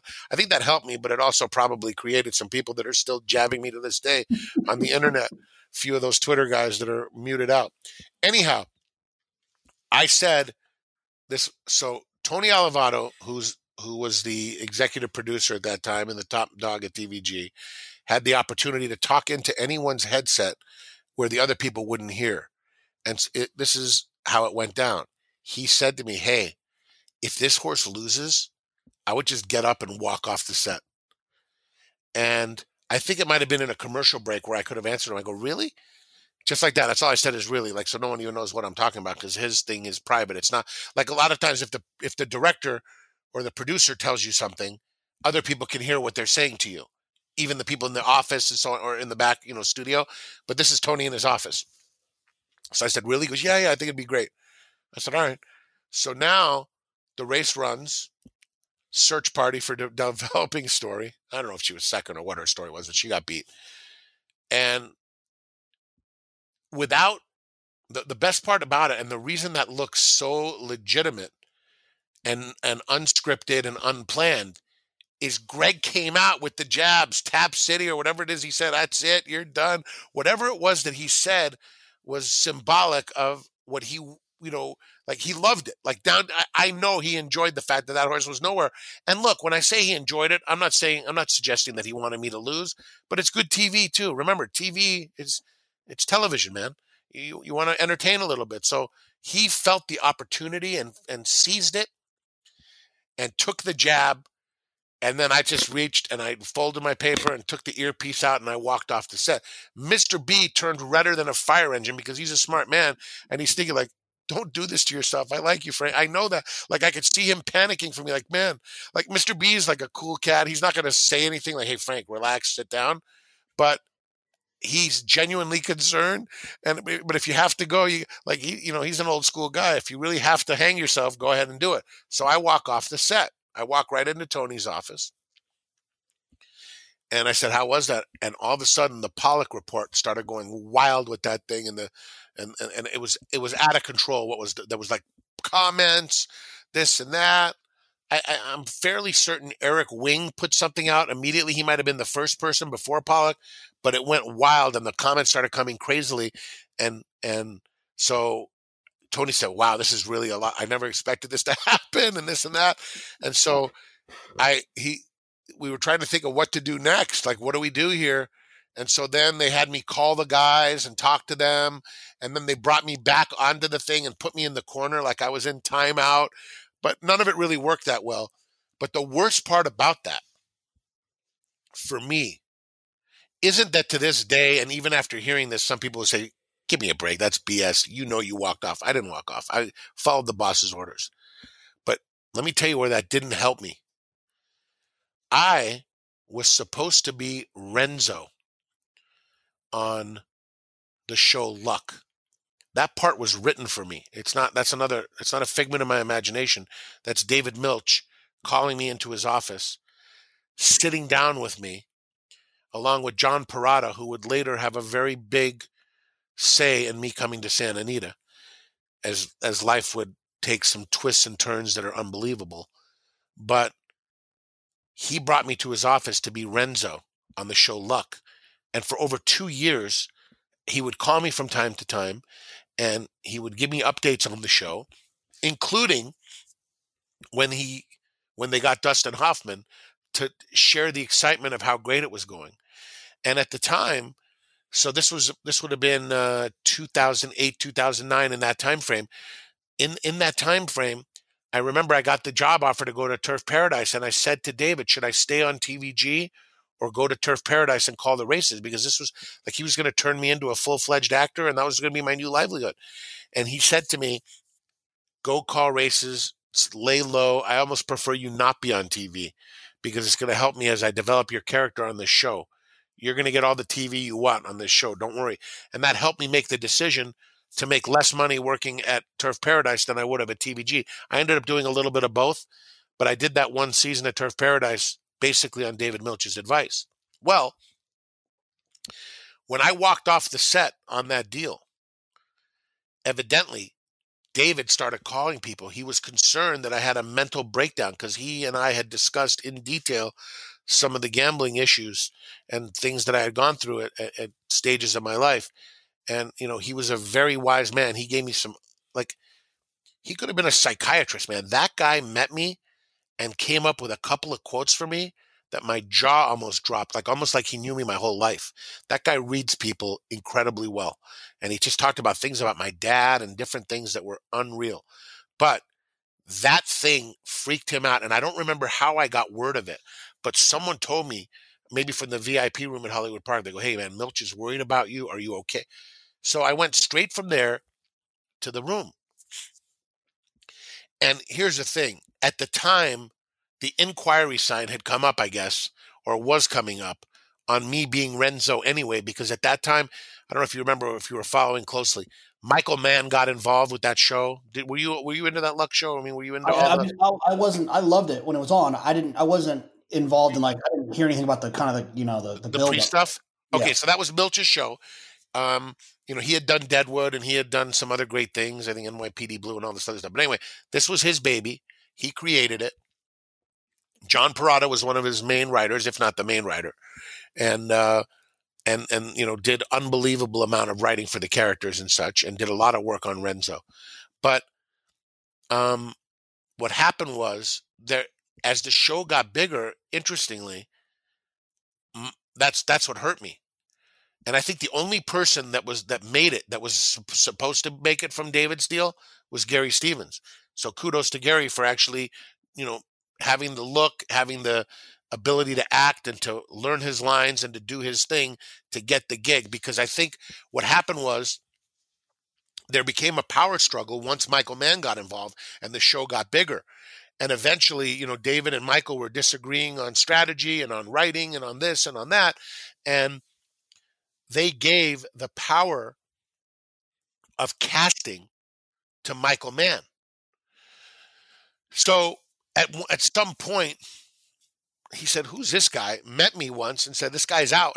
Quickly, it was like, "See you later." But anyway, before that happened, well before it happened, um, David was concerned, and so I come straight to Hollywood Park to the thing and I see him and he's like looking at me and I said, David, my boss told me to do this. I'll put him on the phone right now. This is, a-" he goes, I can't have someone unstable on my show. I go, dude, like, of course I didn't say the word dude, but I'm saying, David, I promise you, this was absolutely, I, I said, if anything, that should show good acting because it's acting. I, I just followed what the boss told me to do. And I just felt like right then I was in trouble on this and I couldn't even believe that that thing was going to lead to it. But in my heart, I don't think that thing had anything to do with it. It may have because he may have just not pushed as hard or whatever. But I think I was in trouble at that point anyway. And what I heard from someone in that room, it was very bad timing for me. He had just played a huge, and I mean huge, pick six ticket and went all but one in the first leg and got blown out in New York. So he probably wasn't in a very good mood either. And I'm not oh. suggesting that pick sixes and casting decisions are hand in hand, but he was not, you know, he was probably whiter than Casper the Ghost after that first leg when you just leave one out. I'm going to go look that up because developing story ran that day. It had to be that day or the next day. It was either that day or the next day. And then I want to see who won the first leg of the pick six in New York. But this guy got blown right out, and so did I, little by little. And uh, eventually, Brad Pitt in that moment. What's that? He would have fired Brad Pitt in that moment. Exactly. You know, I once had a girl tell me I'm no Brad Pitt as she was giving me my walking papers. Just one of my favorite. Have I ever given you that line? Have I told you that? No, yeah, that was one of. I've had a couple of real beauties along the way, but that was. It's not like you're Brad Pitt, and I said I, I got to agree with you on that. I mean, let's let's look. If there's one thing I'm known for, it's my accuracy, and Brad Pitt and I don't have much in common other than you know male gender. but oh, so that thing, that thing was uh, that that walk off was staged it was uh, it was a, a Tony Allevato production, and I felt I executed it well, but it didn't do me any good. I got ripped. I, I mean, I took some beatings on that, on those message boards over that, and all this other stuff. And you know, when I when I see the things that I have seen, and remember this, I called. I used to call the last race of the day every day on the fairs as a different voice. And you know, when you think about it, that, that's the last leg of the pick four, pick five, pick six impressions there are going to be some people that can't stand the impressions. I got to believe if I was a fan listening and betting, and I heard Rodney Dangerfield come in at the 16th pole as I gave up the lead, I might not enjoy that too much. In fact, I know I wouldn't enjoy that too much. So I have empathy for those who did not like my style. But I have no regrets. I did what I needed to do to get into the game at a young age and with no help from anyone, just, you know, calling and, and doing it myself. There was no friend or relative getting me the, my shot, and and I'm very proud of that stuff. But but you know, I I've had people, you know, even to this day that just take some cheap shots, and you know, my goal every day is to be what what I want. I want the haters to have the volume up because they know that I'm telling them what's happening in the race. That's the ultimate compliment for me is if people who don't like me are still listening to me because they know they'd rather hear it from my perspective watching the binoculars, watching through the binoculars than what they're seeing on TV. That's all I want to do, man. I want to I want to satisfy every fan and be unbiased and be excited for whoever wins and to enjoy that moment and to celebrate the victories. But I've taken a lot of heat on those things, and, and it's because of things like that walk off or the impressions and this and that. And I think it's hard for some people to then conceive that maybe I had the skills, you know, to get to the to the place that I am today. And um, you know, my, my goal every day is look, you're only as good as your last race, and my goal is to to prove it every day that I belong as the voice of Santa Anita Park. Oh, you absolutely do. So um, I got I've got three a little couple quick hitters, and yep. we'll see how long they take us. But there, Whatever there's you need, got to make sure I get from you. Um, my man TQ, or our man TQ, uh, sent me a couple of good stuff to try to get you to talk about. Uh, he said, ask him about uh, the horse Frank the MD that was named after him. Yes, that's a good one. I, have had two two horses named after me by Bob Baffert for the owners Mike Pegram, Karl Watson, and Paul Weitman. The first one was a horse named Screen to Screen, which was because I was, uh, you know, you look up on the uh, and whatever screen is coming up next, you just move from screen to screen. You know, you go from Aqueduct to Oaklawn to Gulfstream to whatever, Tampa Bay Downs, that's screen to screen. And then the other one they named was absolutely classic. Um, I I had one time said to one of those guys that uh, you know, you, I said, you know, you know, I went to school, and you know, I'm an MD, right? And the guy he looked over at me, and I said, "Money Destroyer," and uh, they named a horse Frank the MD for me. They loved that. So Frank the MD actually never made it in California, but he uh, he crushed it a few times in New Mexico. But that horse was definitely named after me, and I must say, it was appropriately named because many hundreds have uh, evaporated under my care. what about what about this boss that you had that was the founder of Norton Software? Peter Norton, um, the great Peter Norton. Um, I just got a Christmas card from him a couple days ago, as a matter of fact. Uh, in 1986, instead of doing the right thing and being in college, I was uh, I was you know not doing that, and I, I went to work. I, I, went to a place called Kelly Services, which was a like a temporary agency, and um, they gave me a, a, job at this place on 11th Street called Bourget Brothers, some lumber yard. That didn't really work out well. That was a one day assignment for me, one and out. I was, I, I uh, in fact, it's amazing because it's very close to where my mom lives now. So I drive by that place frequently and I just shake my head, say, I can't believe I went from this place to Peter Norton. And the next day I went into Peter Norton, which is the famous Norton, as in Norton Antivirus. He had developed a program called the Norton Utilities. I was, uh, I went in there as a temporary. They hired me three months later. I was his ninth employee. And, um, and we had fun. I, I, in fact, during the pandemic, I went and opened some storage boxes that hadn't been opened for 25 years. I found pictures, I found different things, and um, uh, it was uh, it was a, a, real fun experience. Uh, I met my first girlfriend there. It was kind of like a Mrs. Robinson situation. She was much older than me, but believe me, it was a trade I was happy to make and and uh, honored to make. Um, and uh, she was a great girl, and uh, she was she was 17 years older than me, so she wanted that thing in the cone of silence for uh, for obvious reasons, and uh, it stayed that way. But uh, Peter's uh, Peter's a great guy. He crushed it. Uh, of the many mistakes I've made, not sticking with uh, Peter Norton Computing is in the tops because that was an opportunity to blast off beyond what any pool or single ticket could ever do at any time but uh, I'm proud to have uh, house sat for him. You ready for an obscure story for them? Yeah. So he, he liked me because I was he, he just looked at me as like a kind of a salesman guy, and so I became the distributor representative. I used to deal with all the big distributors like Ingram, Micro D, Softsel. Anyone in the computer business might recognize those names, and I was their guy. But I didn't know anything about like quotas, and I mean, there was so much I learned about sales that I wish I had. I just had a good personality. I was friendly with them, and quite frankly, this product moved so fast like it was a matter of just fulfilling their you know you uh, almost didn't need a salesperson. It sold itself. But one of the things he wanted me to do for him he goes you know what? I need you to negotiate. He liked the way i would negotiate. And so he had me buy a cars cars for him. And he had me sell a couple of cars for him. And one of the cars that he had me buy was a, a new bmw and he had dealt with a lady in beverly hills who was like the top sales rep at beverly hills bmw but he said, you know, he says, make sure you give her a shot, but you got to go, you know, to where you, you know, you got to go and please get me the best deal. So I shopped around, grinded it out. She wouldn't do it. She was so good. She just figured it was probably a, you know, one to nine shot. I ended up buying the car from guess where of all places. Obviously, I had not even called a race yet. Nick Alexander Imports, as in the Nick Alexander. All the Grazen babies. And uh, Nick and I have had some laughs, but his guy had the best price and uh, who would know that later I'd be calling, you know, some of those horses like just grazed me, winning on the Breeders' Cup undercard, and so many of his other homebreds. So that was a great experience for me. I I worked there for almost three years, and I have lifelong friends from that opportunity. I had incredible experience from that opportunity, and um, it's something that I always cherish and, and have the fondest memories of. I mean, that was just great. And my mom lives in Santa Monica.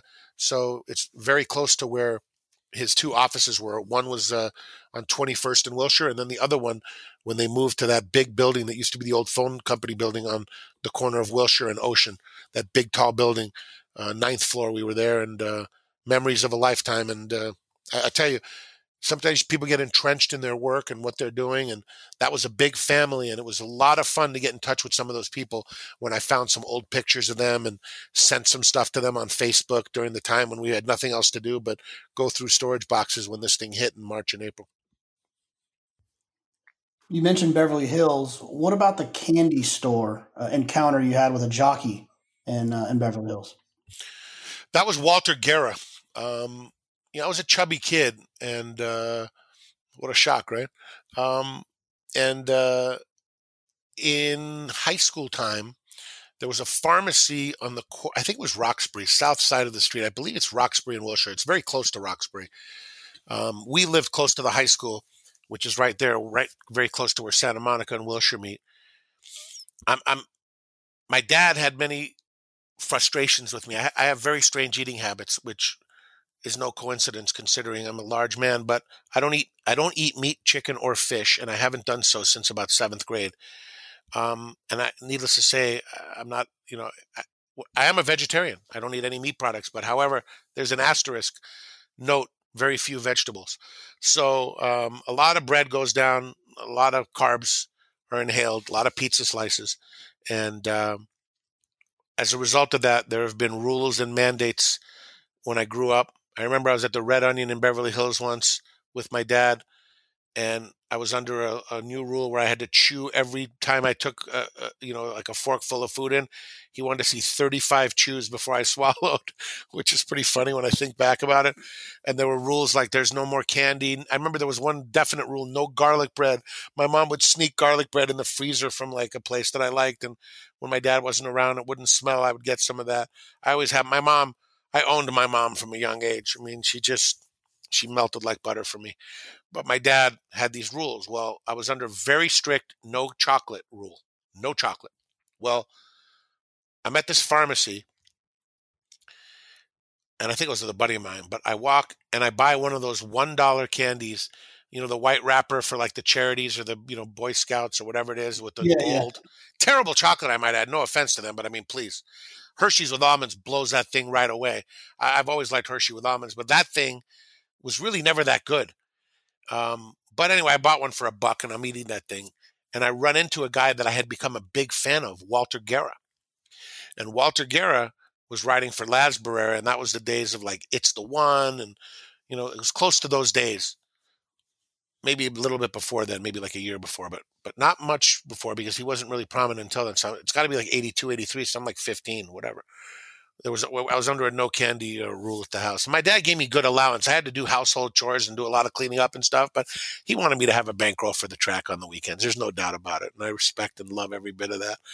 But anyway, at the end of the day, one day, I'm fairly certain the horse that ran in the last was Peter Jones for Aaron Jones, and I, I went there to get autograph an autograph, and and Walter would give me the goggles. Well, I ran into Walter that day at that pharmacy and he saw me there and I said, Walter, blah, blah, blah, da, da, da. We talked and, you know, I was telling him about, we were talking about different horses and all that. So I'm sure a guy like him who had just come to California loved seeing a fan that's a young guy, you know, enjoying his work. And he had given me autographs and goggles before.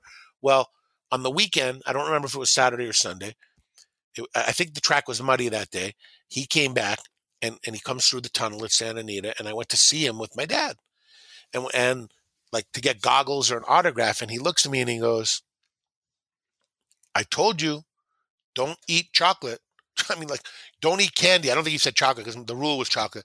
He says, hey, don't eat candy because you know he's trying to tell me here's a guy who's basically you know trying to maintain his jockey weight realizing at a young age he doesn't want me to plump up any more than i was at the time and that caused so much friction in fact there was a pizza hut on santa anita avenue back when Pizza Hut was good. Pizza Hut used to be fantastic. Once they expanded, the whole quality thing went went into a different direction. I'm not saying it's not great, but it was amazing when I was a kid. Pizza Hut got canceled that night. I think I got grounded for a week. No, I mean, it was all that over the obscure running into Walter Guerra telling me, by the way, you shouldn't eat candy. I mean, the odds of that got to be 5 billion to 1. How could that even happen? And it did. And I got in a lot of trouble over it. And, uh, I guess it's fun to talk about now, but I can assure you it was not fun that week. I have a feeling I wasn't at the track the next Saturday, which must have really stunk. that is a that's a tough go for sure. Um, Ether, you right under the bus. You mentioned Pizza Hut, and, and I'd be failing the people if I if I didn't uh, touch base with you on on on your pizza knowledge. Unfortunately, uh, Dave Portnoy has kind of turned into the most popular pizza man in the world, but and he should be. It, but he, he does a good job. He's he excellent he goes everywhere. He's he's attacking those things. But uh, you actually sent me a piece of pizza or a, a, a box of pizza, a, a, whole order when I was at a, hotel in, in, in Monmouth. I yes. remember you, I told you I was going to order. I was asking you for advice, and you're like, "Stop, stop." Give yeah, you were about to order something from somewhere the wrong place or something. I couldn't allow yeah. it. And you and you sorted me out. I sent you a pizza from Rizzo's that day. I remember. It was from yeah, Rizzo's. It was, it was, it was awesome. good. I mean, it wasn't like I mean, Rizzo's is just an honest, consistent, great slice, but it's not like something you're gonna you know you know run through county lines to get to. But Rizzo's is is just you know maybe the, as consistent as it gets and very good. Good, all three things are good: sauce, cheese, crust. Um, pizza started for me at a very young age, and people were laughing at me at age ten when that's all I ate was pizza. Well, fast forward 43 years, it's the same thing. I eat pizza every day and it's not the reason I'm big because it's it's the other stuff. and and and you know, obviously there there are many elements, but I'm not saying pizza helps it. But I eat plain cheese pizza. I prefer light cheese, and uh, in 2016, right before I got sick, I actually was doing a pizza tour. You'll love this. I'm doing the pizza tour on Facebook and I think Twitter too. Yes, both. And I'm taking pictures of slices along the way. What I decided on that was if the pizza was no good, I wasn't going to like call a place out saying no good. I don't want to ruin someone's business over that. I don't usually complain about bad service in a place. I will accentuate the positive, but not get into the negative when it comes to service or quality or this or that. Um, and I was doing all those different reviews, and then I got sick or whatever. But I remember one time seeing this, uh, uh, you know, Dave Portnoy review. I'm like, can you believe this guy took my concept and he's doing this. Like I actually thought for a minute, like that this guy loved my Facebook somehow and was doing this. I'm like, wow, look at this! Is this guy's eating cheese pizza? This is all I eat. You got to be kidding me! And then I looked at it, and obviously this was a very brief thought because I googled it and I saw the guy was doing it years earlier. But I actually thought that he took a great concept of mine, and I, I really would love to do a pizza review with him one day. And he did come to the booth at Santa Anita when I called the Breeders' Cup last year which was a big highlight for me um, because uh, I just love his pizza reviews. I mean, the guy knows his places. Oh, I agree with this, but most of the time he's reviewed several places I've been to, and and I do think his pizza knowledge is a is a is a ten. He knows his cheese pizza slices. There's no question, and uh, but the reviews are hilarious and they make me laugh and I, and I watch them. But when I met him, he was so calm and down, and and I was like I wanted to just say like because I know how he talks and I could say a lot of things and we could talk a lot of smack. But it was breeder. I was thinking like, here it is, Breeders' Cup Day. It was the undercard. He came for. uh. I like Nolde, and he had Purdue, and Purdue was nowhere, but he needed Purdue in his contest when he came up. Um, but he was very nice, and we talked about the reception he had received in England and this and that. Like, I, I've almost wanted to contact him since to say, hey, you didn't meet the guy you need to meet and start throwing some voices at him, some sarcasm. I mean, some of the stuff they do, like those Barstool sports advisors with, with, the with the with the cup. I mean, some of it's like it gets a little old, but it's funny every time. I mean, I'm laughing a lot. The best thing ever is the one thing, the sign they have. It says "Scared money never wins." Yeah. No truer words were ever spoken. Oh, if no you're playing with scared money, man, best of luck to you. You have almost no chance. I don't know why that is, but I, I, I know it to be true. So I love the fact that they understand that. Um, and some of their selections are hilarious and uh, some of their perspectives are funny, but the pizza reviews are off the charts. Excellent. And uh, I, have got good pizza advice for wherever you're located. Um, God, you're the, you're my go-to. I tell you one place I absolutely love, and we got to make sure we show some lo- uh, love. There is uh, uh, if you if you make it to Oaklawn Park, DeLucas, I, I that place is awesome, and the and the owner, I'm forgetting his name now, Anthony. Just, Anthony. Uh, he's just when I told him that uh, you sent me, uh, I thought he was going to invite me to come stay at his house. He was so nice, such a nice guy. He was out of business without me at Oaklawn. He knows it. I know it. The whole city knows it. Um, that's where the power of Facebook and the power of the Oaklawn community and what Terry Wallace meant to that community um, as as a um, you know as a race caller. He was like the mayor, and it, it, it, it, I helped Anthony, but he had the right product and he works hard. And he and I can, to this day, we've been talking about this now for five straight years about how we're going to take this thing to an entirely new level. And, uh, and it's something I've always wanted to do. And, um, it's, it's a dream of mine. And I, and, and, and I really want to make that a reality because the one thing is every time he feeds somebody that great DeLucas pizza, which we want to take to Kentucky for sure and other parts of Arkansas and then eventually California. But California is going to be way down the road because it's better in that part of the country where it, a great pizza is not something you find every other you know block like you do in New York. His pizza is extraordinary, and the people we've sent there all love it. And um, you know, he and I laugh so hard, and we just the, the, the conversations he and I have, you would be in stitches.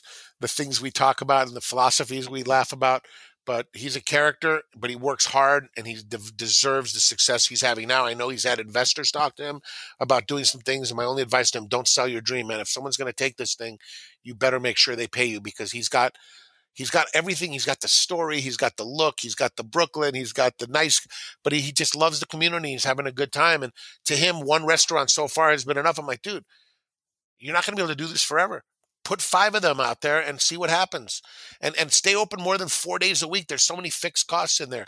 Like but he's doing it his way and he is having the blast of blast. He has a lot of fun that guy i can tell you that much. You know frank I, have asked, i wanted to ask you i never asked you. Um and at least my time up there i haven't. Outside of nove which is not close it's not in the city wh- why isn't there like just a couple of killer pizza spots in saratoga I don't know. I, I, I mean, I'm, I'm not sure. It, uh, it certainly, it should be the case. But you know, I haven't spent as much time at Saratoga as you might think. But you know, I've been there a couple dozen times, and um, Nove was just extraordinary. I love their pizza, but there should be one in, in every city like that. Yeah, it's like almost like I'm giving giving Louis Lazzanero advice here, but it's almost like they should open up like a Nove West and just have pizza like like somewhere downtown.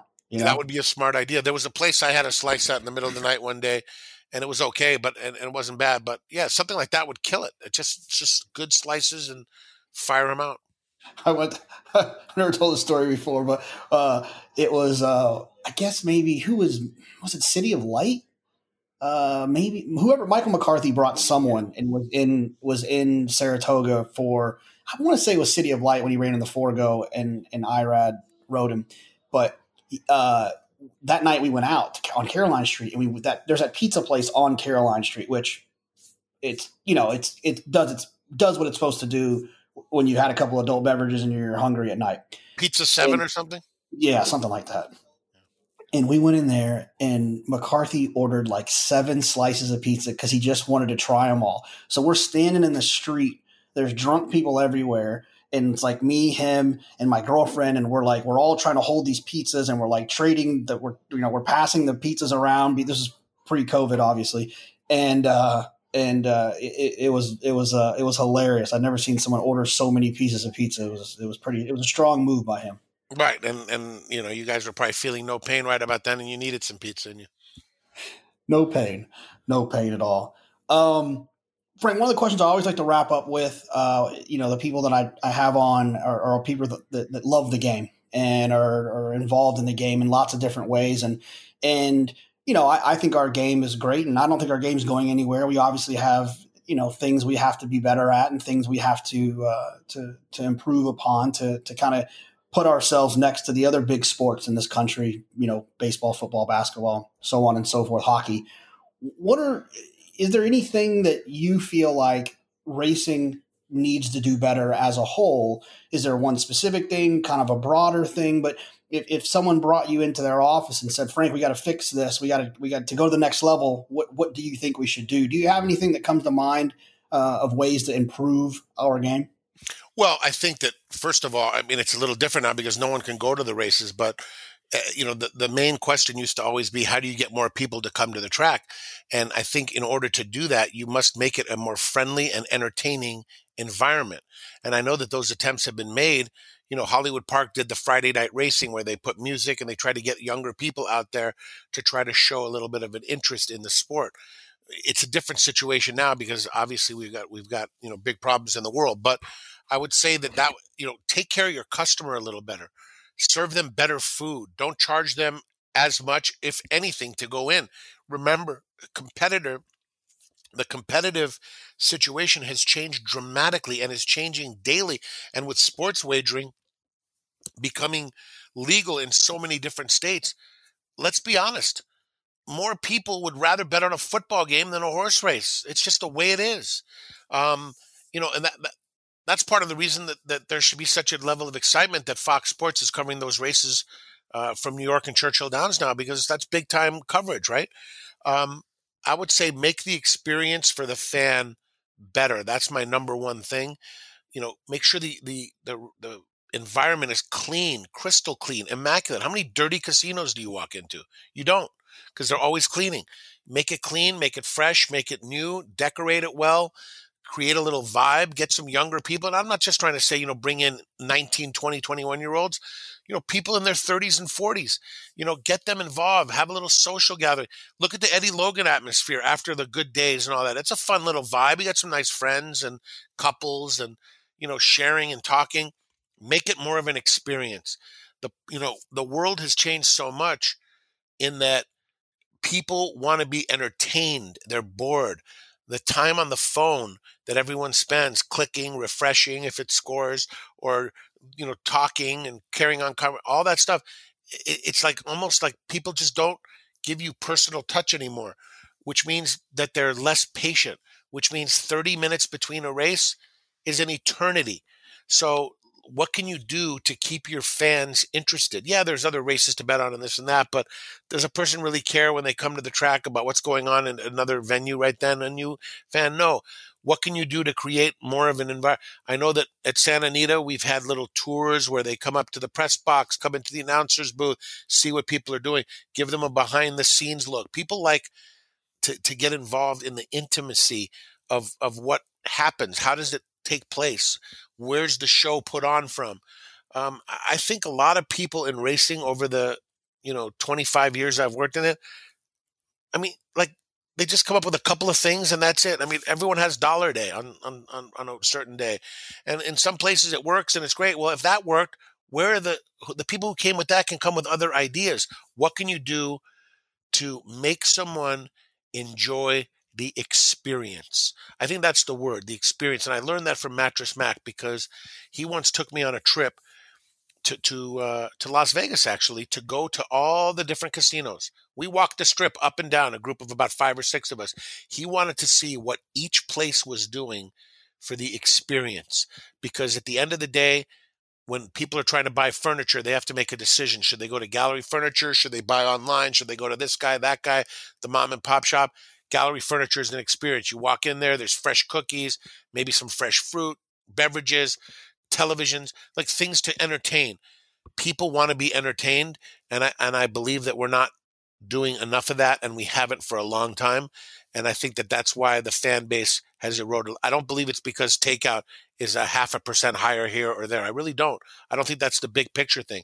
I think that's for the sharp guys like you who are bringing, and your buddy Marshall, who you know he's championing every day, and I mean, he keeps you know he keeps getting on top of these or near the top of these handicapping tournaments. He's very sharp. He's a numbers analytics guy.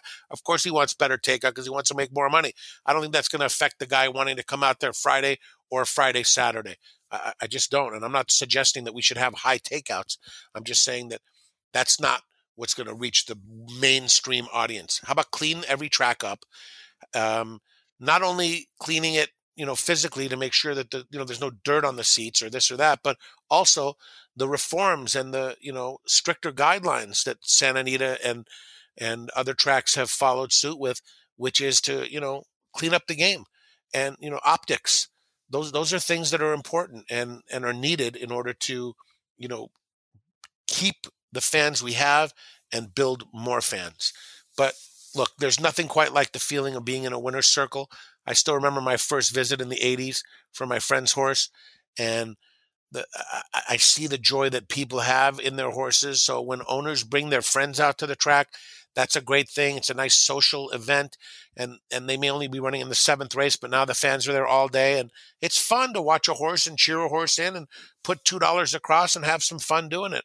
So just get more people out there, and when they come out there, make sure that they're coming to a nice facility, and and that your employees are people who are smiling, not bitter or sour, but rather you know helping the fans have a good time. And unfortunately it's not easy to find great help, but you know, racing needs it, especially with the casinos and sports and all this other stuff growing.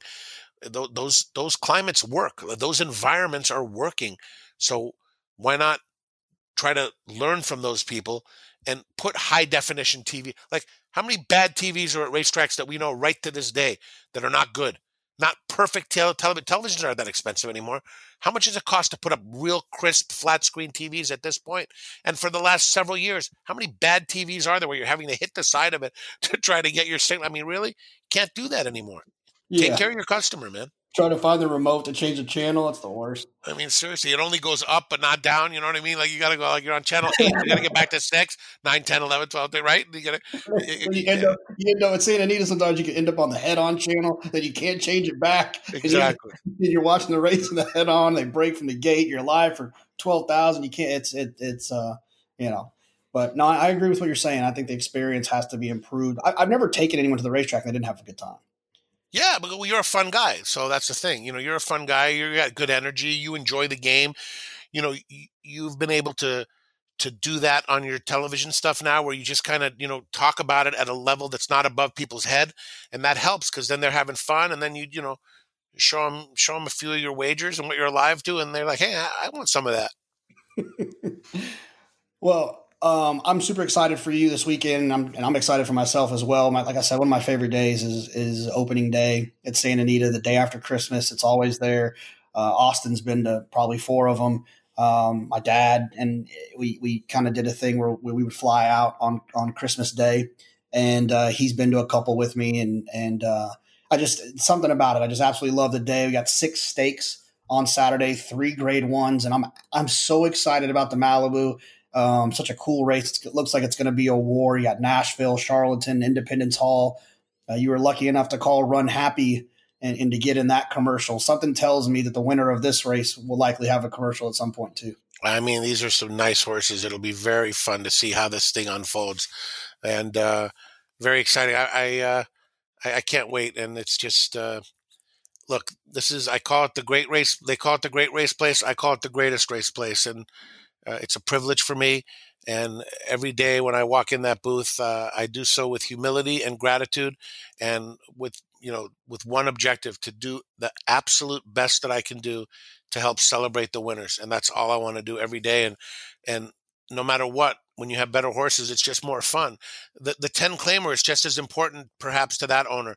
But the big races are very very fun. And and you know as time has gone by you know I, have had some opportunities to call some some great ones and and it's it's just exciting when when I'm the guy calling those races and trying to you know do the right thing by you know to capture the moment it's uh it's a it's a tremendous exhilarating feeling man Frank, I want to, uh, to to tell you how happy I am that you're back at. Uh, you've been there for a while now, but you're at Santa Anita after the journey of being there, not being there, now I feel like the world is right with you there. I'm, I'm very happy for you in that regard. I'm more happy uh, that you're on the good side of the, the health issues that you had.